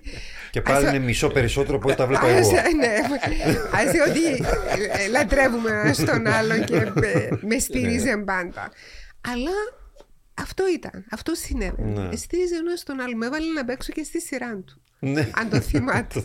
Ε, ήθελα να, να προσθέσω κάτι που δείχνει και τη γενικότερη φιλοσοφία του.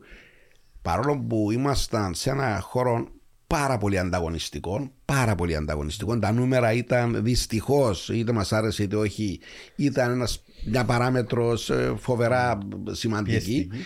Και τον ε, συνήθιζα ένα διάστημα που είχα πάθει μια ψύχωση με τα νούμερα. Μου το, με, με το, μου το μετέδωσε αυτό το μικρόβιο Λονδίνο. και για ένα διάστημα τον έπαιρνα, ερχόντουσαν 8 και 10 τα νούμερα. Του μεταξύ, χωρίς ξυπνητήρι, ξυπνούσα πάντα 8 και 10. Την ώρα που ερχόντουσαν τα νούμερα, Νούμερα.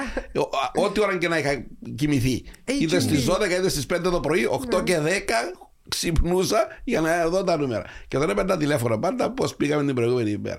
Μια μέρα μου λέει, του λέω δεν πήγαμε κα, καλά ψες, Αγία μου. δε». Μου λέει μισό λεπτό. Πρώτα απ' όλα, γιατί με ξυπνάς κάθε μέρα στις 8 και 10. Τώρα μα δεν σοβαρό μιλάω, να μην σου πω ψες πως πήγαμε, ψες δεν πήγαμε καλά.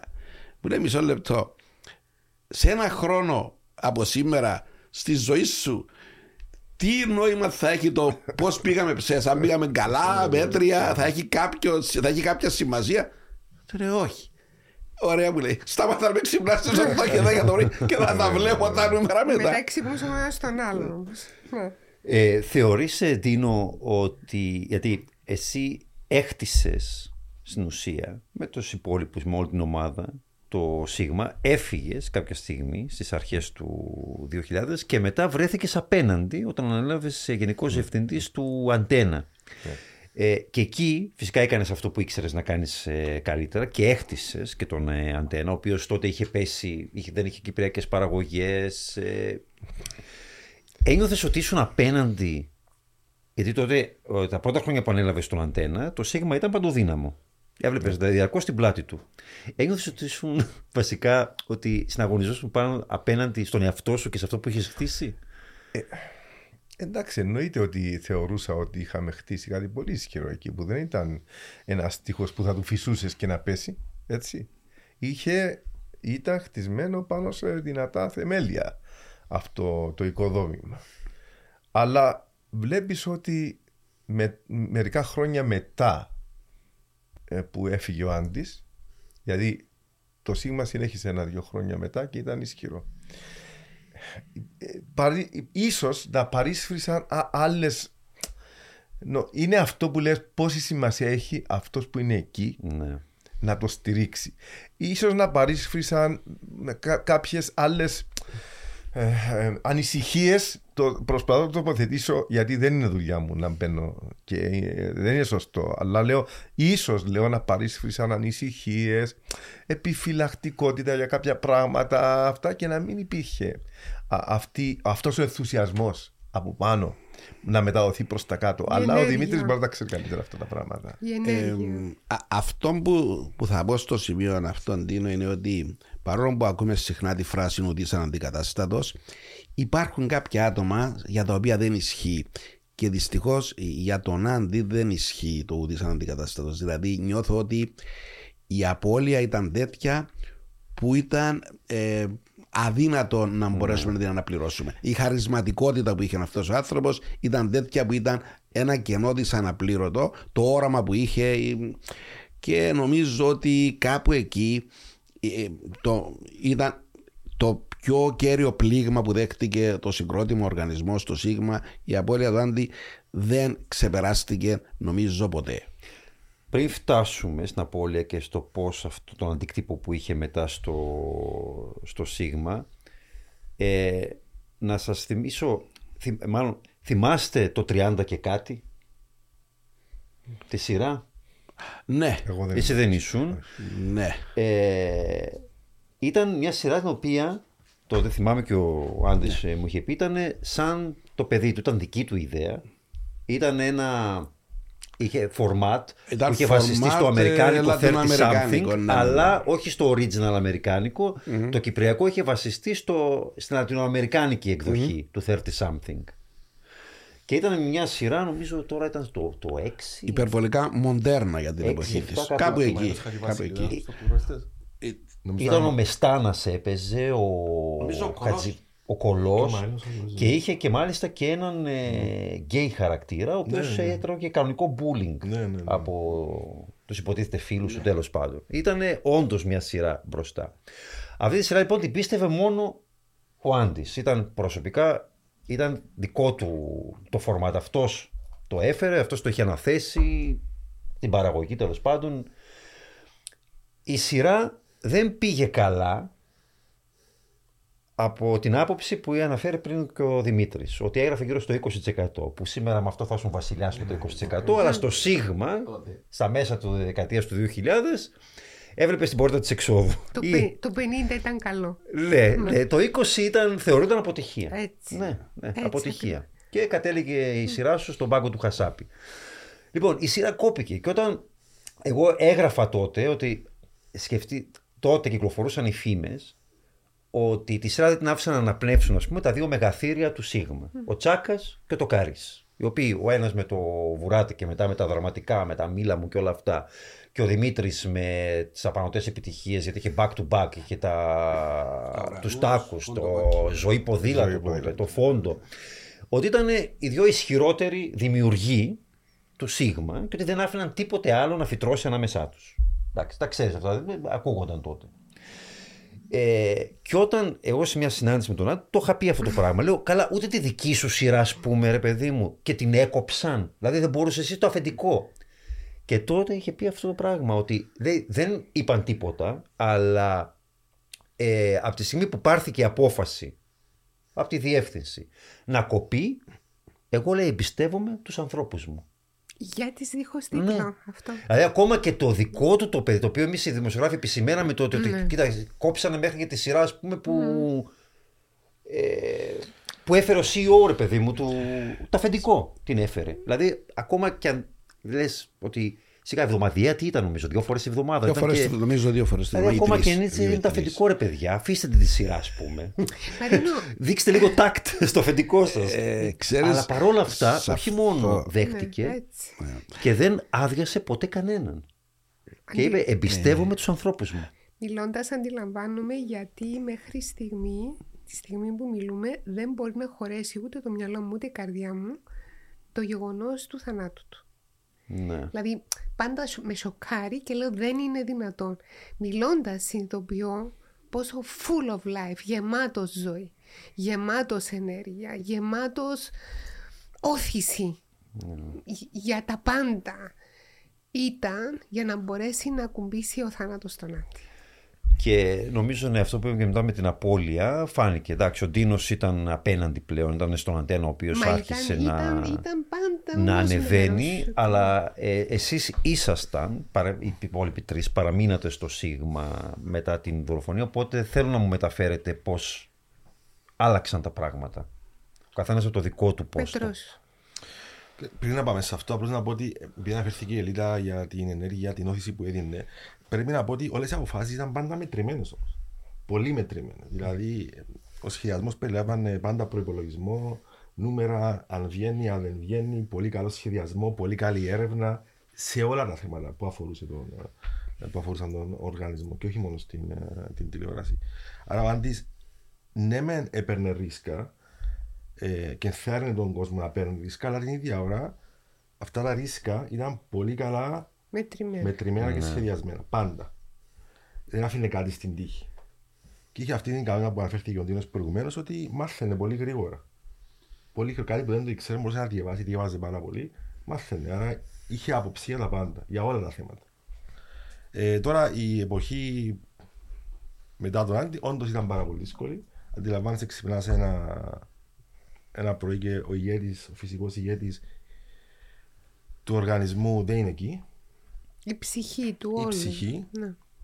Ε, και πρέπει να βρεις τον τρόπο μέσα σε όλη αυτή την καταιγίδα, σε αυτή την θλίψη που υπήρχε, στον τον πόνο που είχαμε όλοι μας, να προχωρήσουμε.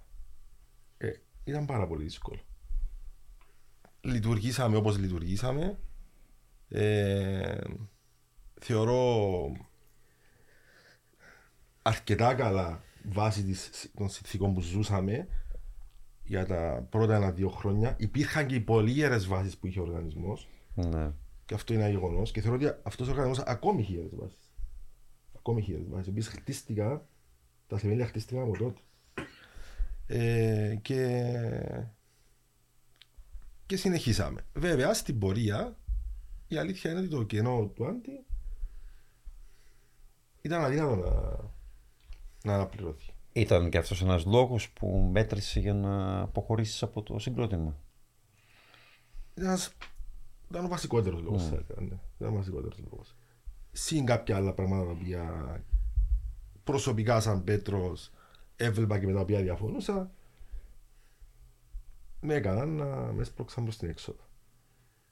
Πιστεύεις ότι ως διευθυντής του Α και θέλω να σου πω ότι, ξέρεις, ότι γίναν ότι κάποιοι αυτά τα χρόνια που είσαι στο τιμόνι του Α είπαν ότι έβλεπαν αρκετά στοιχεία του Άντι και στη δική σου διεύθυνση. Εντάξει, ο Άντης είναι άνθρωπος ο οποίος ήταν ο μέντορας μου ουσιαστικά. Ήταν, ε, ήταν ο άνθρωπος ο οποίος με έβαλε στο χώρο όπως σας είπα στην αρχή. Στην πορεία έγινε προσωπικός μου φίλος.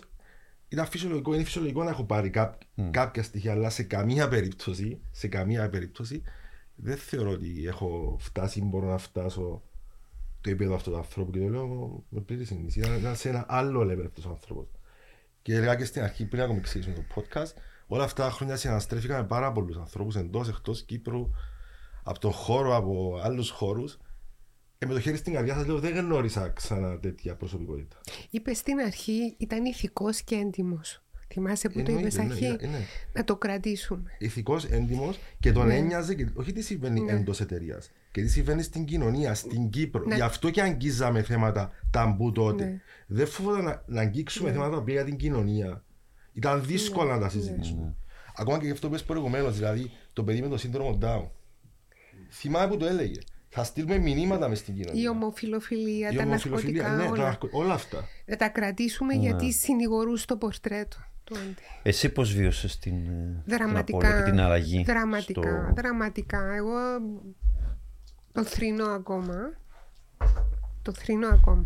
Σε Κάποια έφυγες στιγμή. λίγο μετά νομίζω, Αμέσως αν δεν κάνω μετά. λάθος. Αμέσως. Άρχισα να Δηλαδή νιώθω. έγινε δολο- η δολοφονία ήταν Ναι, ναι, Ιανουάριο ναι, το ναι. 10, Μάρτιο Α σου πω, Είχες είχε- φύγει. ένιωθα, ένιωθα, θα πω ένιωθα, δεν θα πω είδα ή βίωσα. Ένιωθα ότι αποδομεί το όλων εκείνων που είχε χτίσει ο Άντης. Προσπαθούσαν οι στενοί τους συνεργάτες να κρατήσουν με νύχια και με δόντια κάποια πράγματα και κάποιοι άλλοι ένιωθα ότι το χαλούσαν. ναι. Ένιωθα ότι εκαταλιστευόταν κάτι που είχα και εγώ δώσει τη ψυχή μου και όλοι μας να χτιστεί. Ένιωθα ότι χαλιόταν. Και ο κίνδυνος ήταν από παντού και ένιω- ένιωθα ότι ζούσα έναν τέλος και ήθελα να φύγω την ίδια στιγμή. Με όλον το μισθό και όλη την αγάπη που είχα στο Σίγμα και έχω πάντα, δεν με χωρούσε ο τόπος εκεί, δίχως τον Άντι. Και δίχως τους ανθρώπους που ήταν γύρω από τον Άντι δυνατά στοιχεία, διότι κάποια στιγμή νομίζω ότι βρέθηκαν καταστάσεις που δεν ήταν συμβατές με αυτό που είχαμε βιώσει πριν. Στο σημείο του ήθους θα ήθελα να πω μια ανέκδοτη ιστοριούλα.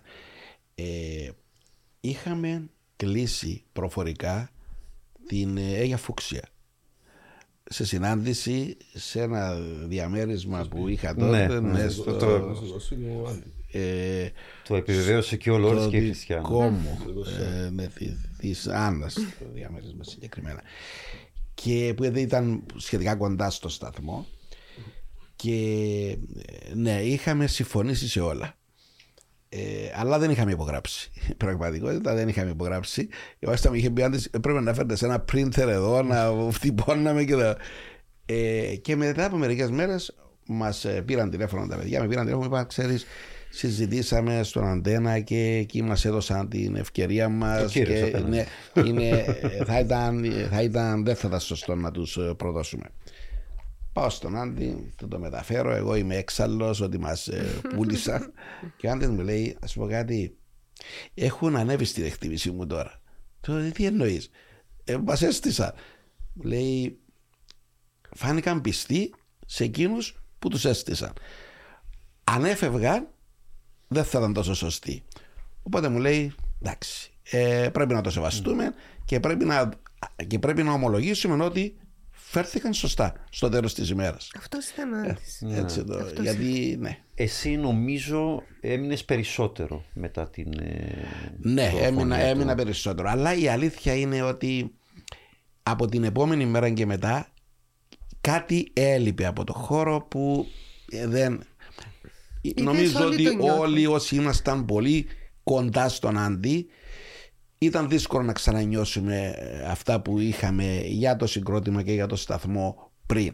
Γιατί με τον Άντι εμείς βλέπαμε το χώρο εκείνο σαν το σπίτι μας. Σαν κάτι δικό μας. Οικογένεια. Ε, αυτό αναπόφευκτα κάπου ε, επηρεάστηκε πάρα πολύ. Με πολλούς και- τρόπους Μαρίνο. Ναι. Με πολλούς πολλούς τρόπους. Ε, τότε κλείνοντας, θέλω επειδή η δολοφονία του Άντι ήταν κάτι σαν την 11η Σεπτεμβρίου για εσάς όλους του που ήσασταν κοντά του. Δηλαδή, ο καθένας από εσάς θυμάται ακριβώς τι έκανε τη στιγμή που το έμαθε. Ναι, Έτσι δεν είναι; ναι. Οπότε θα ήθελα να μοιραστείτε αυτή την εμπειρία. Θα ήθελα να στιγμή που το προσθέσει και ο μάθατε. Πέτρος αυτό που μας είχε πει, γιατί θέλω και εγώ να πω για τη μελέτη που έκανε ο Άντης για τη ζωή μετά το θάνατο. Α, δεν σε ενοχλεί Μαρίνο μου, καθόλου. επειδή είσαι ενάντιας σε όλα αυτά. Κρατώ ανοιχτό Αλλά μυαλό. Είναι Άντης και αυτό. Ναι. Θα ήθελα Να ξεκινήσω. Ναι. Ε, εκείνη την, ε, τη μέρα, το, το βράδυ, συνήθως περνούσα 10 λεπτά από το γραφείο του αντί πριν φύγουμε ε, για να δούμε λίγο τα της ημέρας και της επόμενης μέρας. Εκείνη τη μέρα κάτι είχα, δεν θυμάμαι ακριβώς τι και τον πήρα τηλέφωνο του αντί είμαι πάρα πολύ πιεσμένος που λέει δεν έχει κανένα πρόβλημα, κάνε τις δουλειές σου και θα τα, θα τα πούμε αύριο, δεν είναι. Ε, Φεύγοντας από το γραφείο λίγο αργότερα, εγώ δεν τον είδα λοιπόν εκείνη τη βραδιά στην καθιερωμένη συνάντηση που κάναμε λίγο πριν φύγουμε, γύρω στις 7-8 το, το βράδυ συνήθως. Κατεβαίνοντας κάτω ε, για να φύγω από το σταθμό, ε, έπαιζε εκείνη την ώρα στην τηλεόραση ε, το τέλειωνε ένα επεισόδιο του Σεφόντο Κόκκινο στο οποίο στο φινάλε του επεισοδίου γινόταν απόπειρα δολοφονίας του Στράτου Τζότσογλου που υποδιόταν το γιο του Γιάννη Βόγλη. Και στα, σταμάτησα λίγο εκεί και είδα τη σκηνή εκεί όπου κα- γίνεται η απόπειρα δολοφονίας του ηθοποιού στη σειρά.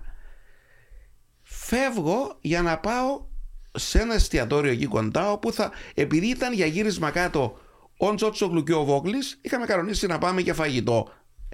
Και θυμήθηκα που ο Άντης μου έλεγε μου είχε πει προηγουμένως όταν είναι κάτω κάποιοι ηθοποιοί από Ελλάδα και λοιπά και θα βγείτε έξω ή κάτι μ, λέγε μου γιατί μερικές φορές θα ήθελα να έρχομαι κι εγώ και κάνω κλικ ότι ξέχασα να του πω ότι θα βγαίναμε εκείνη τη βραδιά.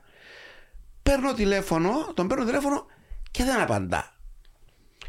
Και λέω εντάξει μπορεί να έφυγε λίγο νωρίτερα να μπήκε στο μπάνιο να με πάρει πίσω ίσως. Φτάνω στο εστιατόριο και είναι εκεί ο Γιάννης ο Βόγλης και ο Στράτος ο Τσότσογλου. Κάθομαι μαζί τους και μόλις κάθομαι ε, με παίρνει τηλέφωνο ο Τσουρούλης και μου λέει κοίτα πήγαινε αμέσως στο σπίτι του Άντι γιατί έγινε κάτι πολύ άσχημο δεν ξέρω λεπτομέρειες αλλά έχουν πυροβολήσει τον Άντι και νομίζω ότι δεν ξέρω πολύ πήγαινε τώρα να δεις και βρίσκω μια δικαιολογία γιατί δεν ήθελα να πω κάτι. Του λέω: Ξέρετε, κάτι έτυχε, θα μιλήσουμε σε λίγο. Και φεύγω τρέχοντας, πάω στο σπίτι, ήδη είχε αρχίσει να μαζεύεται κόσμος και δεν ξέρω από τον. Με το που είδα εκείνη την εικόνα με τον κόσμο τον μαζεμένο έξω στο δρόμο, κατάλαβα ότι ήταν κάτι πάρα πάρα πολύ άσχημο και θυμούμαι, ναι, θυμούμαι πολύ έντονα αυτές τις στιγμές όπως και την απίστευτη συγκυρία που να είχαμε λίγο νωρίτερα mm. την απόπειρα φόνου στο επεισόδιο που, της βραδιάς εκείνης που ήταν ε, μετά κατάλαβα ότι την ώρα που έπαιρνα τον αντιτηλέφωνο ήδη είχε μεσολαβήσει mm. η, η δολοφονία και χτυπούσε το τηλέφωνο προφανώς mm. απλώς δεν... Ναι. Πέτρο. Πριν να σας πω για την τελευταία μέρα που συνάντησα τον Άντι για κάποιον, αξίζει να αναφέρω κάτι ότι λίγες μέρες προηγουμένως, μια εβδομάδα πριν, δέκα μέρες, δεν θυμάμαι ακριβώς πότε, είχε έρθει από ένα ταξίδι και είχαμε διευθυντική συνάντηση. Και κάποιο λόγο αντί να κάνουμε διευθυντική συνάντηση, συζητούσαμε, συζητήσαμε μόνο το θέμα του θανάτου. Σαν σημαδιακό ή όχι. Έγραψε αλλά... βιβλίο για το θάνατο. Και τη μεταθανατιά ζωή. Ναι. Αυτό νομίζω ήταν πέντε ή έξι μέρες πριν ναι. γίνει ό,τι έγινε. Και σε μένα είχε δείξει τα, ναι. το δηλαδή, βιβλίο και το είχαμε Όλη μιλήσει. η διευθυντική μας συνάντηση ήταν γύρω αυτό το θέμα. Το αφήνω αυτό. Ε, εκείνο το βράδυ εγώ μαζί του. Ίσως να είμαι και ο τελευταίος άνθρωπος που τον είδε. Εκείνο το βράδυ. Μάσα στο γραφείο. Γύρω στις 8 το βράδυ. Πρέπει να φύγαμε από το γραφείο στις 8 και 5 κάπου εκεί. Φύγαμε μαζί από το γραφείο. Ε, συζητούσαμε, ήταν, ήταν η περίοδος στην οποία είχαμε συμφωνήσει και είχαμε πάρει τα δικαιώματα για το πρόγραμμα του ΑΕΛ Και συζητούσαμε, συζητούσαμε πώς θα το διαχειριστούμε, πώς θα το προβάλλουμε, πώς θα γίνει η εμπορική πολιτική, όλα αυτά τα θέματα. Και ηρωνικό άμα σκέφτεσαι που βρίσκεσαι ναι. τώρα. Πάρα πολύ. Ναι. ναι. Πάρα πολύ Υπάρχει μια συνοχή. Ε, σαν φεύγω από το, από το γραφείο, πάω στο σπίτι μου, βάζω το κλειδί στην πόρτα και χτυπάω το τηλέφωνο μου και ήταν ε, η Χριστίνα, η τηλεφωνήτρια του Σίγμα. Και μου λέει, φύγε τώρα και πήγαινε σπίτι του Άντι. Τη λέω γιατί, μου λέει, έχουμε πληροφορήσει ότι τον πυροβόλησα. Εντάξει, κλείνω τηλέφωνο. Το πρώτο πράγμα που έκανα ήταν χτυπώ, τον παίρνω τηλέφωνο. Μέχρι τώρα φτάνω τον αριθμό του εννοείται. Δεν απαντάει. Ξαναδοκιμάζω. Χτυπούσα τηλέφωνο συνέχεια μέχρι να φτάσω εκεί. Μόλις είχα φτάσει εκεί, ήταν ήδη η αστυνομία. Και εντάξει. Μπορεί να μαζευτεί ο κόσμος και τα υπόλοιπα δεν έχουν και πολύ σημασία τώρα. Ε, Ντίνο, εντάξει, δεν ήσουν στο σίγουρο τότε. Όμως... Και εγώ είχα πάει σε εστιατόριο με φίλους και θυμούμαι ήρθε ένα μήνυμα από έναν ηθοποιό, πολύ γνωστό, που μου λέει κυκλοφορεί μια φήμη, μου λέει ότι δολοφόνησαν τον Άντιν το Χατζηγοστή. Εντάξει, όπως ήμουν εκεί, ήμουν στο παραλίμνη, τα παράτησα, τους είπα φεύγω, έχει γίνει κάτι πολύ σοβαρό και ήρθα Λευκοσία. Πήγα και εγώ στο σπίτι εκείνο το βράδυ, δηλαδή ήρθα κατευθείαν στη Λευκοσία. Ελίτα. Ναι, είχα φτάσει Λεμεσό μετά το πρόγραμμα. Μου τηλεφώνησε και εμένα ο Χρυσός ο Τσουρούλης και μου είπε Ελίτα αυτό και αυτό έχει συμβεί στον Άντι. Εγώ πίστεψα ότι ήταν τραυματισμός και με έφεραν πίσω Λευκοσία, οδηγούσαν κάποιους άλλους γιατί εγώ δεν μπορούσα να πάρω και θυμάμαι ότι δεν μπορώ να σας πω το θρήνο, το θρήνο μέσα στο αυτοκίνητο, το, αυτόν το αρχαίο ελληνικό θρήνο. Από την ώρα που ξεκινήσαμε μέχρι την ώρα που φτάσαμε και νόμιζα ότι ο Άντης χειριζόταν. Δεν ξέρω πώς μου πέρασε το μυαλό ότι χειριζόταν. Και προς το τέλος, φτάνοντας, πάμε νοσοκομείο, πάμε νοσοκομείο. Πήρα τηλέφωνο να δω πώς είναι ο Άντι στο νοσοκομείο, που μου ήρθε εντελώς έτσι στο μυαλό. Και μου είπαν ότι ο Άντι ε, ε, είχε πεθάνει. Και πήγαμε και εμείς στο σπίτι όπου Άντις ακόμα ήταν εκεί πεσμένος. Αυτό. Σε αυτό το σημείο ε, ολοκληρώθηκε το podcast ε, TV Stories αφιερωμένο στον Άντι Χατζικοστή. Αυτός ήταν ο Άντις όπως μας τον σκιαγράφησαν οι τέσσερις ε, στενοί συνεργάτες του. Ένας άνθρωπος ε, με γνώσεις, όραμα ε, και και ικανότητες και χαρίσματα και ένας άνθρωπος που νομίζω ότι είχε ήδη αλλάξει και διαμορφώσει το τηλεοπτικό πεδίο και αν ζούσε, βέβαια η ηρωνία είναι ότι τότε ήθελε σιγά σιγά να φύγει από το Σίγμα, να τα αφήσει πλέον στους ικανότατους συνεργάτες ναι. του γιατί είχε πάρει μια πολύ καλή πορεία. Είχαμε και να... και ένα mail απάνω σε ναι. αυτό, μας προετοίμαζε. Και να είχε λίγο να, να αποσυρθεί, αλλά όμως δεν πάβει κανείς από εμάς του χώρου τουλάχιστον να αναρωτιέται ότι πώς θα ήταν η τηλεόραση γενικότερα ε, και σε νέα εποχή του ίντερνετ, του streaming, Ναι. ίσως τώρα που αντιμετωπίζει και προβλήματα ως μέσο γενικά, πώς θα ήταν άμα ζούσε ακόμα ο Άντης; Ε, ήταν ένας άνθρωπος της τηλεόρασης και νομίζω ότι ακόμα και ο αδόκητος ε, χαμός του είναι υλικό για ένα σοκαριστικό ας πούμε true crime ντοκιμαντέρ που θα προβάλλονταν από το Σίγμα. Ε, που το πι- πιθανότατα να ανέκρινε ο ίδιος. Η απώλεια του αν δεν είναι απώλεια μόνο για την κυπριακή τηλεόραση ή τον επιχειρηματικό κόσμο. Είναι απώλεια για την Κύπρο ολόκληρη. Και το λέω με πλήρη συνήθεια αυτό που λέω. Και ας το αφήσουμε σε εδώ. Γιατί δεν υπάρχουν πολλοί γενικά οραματιστές στο νησί. Μαρίνο, Είναι λίγοι και οπότε Θα ήθελα λιγοστεύουν κι άλλο. να προσθέσω σε αυτό που είπε ο Πέτρος νομίζω ότι η φυσική μεταξέλιξη του Άντι θα ήταν ίσως και το να γινόταν πρόεδρος της Κύπρου. Είχε όλο το πακέτο και πιστεύω ότι μ, θα ήμασταν σε πολύ διαφορετική μοίρα. Ε, πραγματικά είχε το χάρισμα ε, και θα μπορούσε όπως τόσο απίστευτα χαρισματικά διαχειρίστηκε το συγκρότημα εκείνη την περίοδο να διαχειριζόταν και τις πολύ δύσκολες εποχές που βιώνουμε αυτή τη στιγμή σαν τόπος. Ε, α, δύο φίλοι του ε, υπουργοποιήθηκαν. Ο Κωνσταντίνος, ο Ιωάννου, ο Παμπορίδης ήταν από τους στενούς του φίλους και αυτά τα παιδιά. Αλλά νομίζω, δεν ξέρω, για κάποιους μπορεί να ακουστεί υπερβολικό αυτό που λέω τώρα, αλλά για μένα όχι και νομίζω για όσους τον ξέραμε καλά δεν είναι υπερβολή. Θα μπορούσε να προσφέρει πάρα πολλά, σε πολλά α- από πολλά άλλα πόστα, όχι μόνο στο συγκρότημα και στην Κύπρο γενικότερα. Ωραία, σε αυτό το σημείο να ευχαριστήσω την Ελίτα Μιχαηλίδου, τον Κωνσταντίνο Οδυσσέως, τον Πέτρο Πέτρου και τον ε, Δημήτρη Τοκαρή για τη συμβολή τους στο αφιέρωμα στον Μαρίνο, Άντι αισθάνομαι την Χατζικοστή. ανάγκη να σε ευχαριστήσουμε εμείς. Πραγματικά από την καρδιά μας σε ευχαριστούμε γιατί έκανες αυτόν το αφιέρωμα σε ένα σπουδαίο κεφάλαιο για τον τόπο μας, τον Άντι Χατζικοστή. Είναι σπουδαίο Ναι. κεφάλαιο για την κυπριακή τηλεόραση. Γι' αυτό δεν έπρεπε να λείπει από το TV Stories. Σας ευχαριστώ πολύ. Ευχαριστούμε.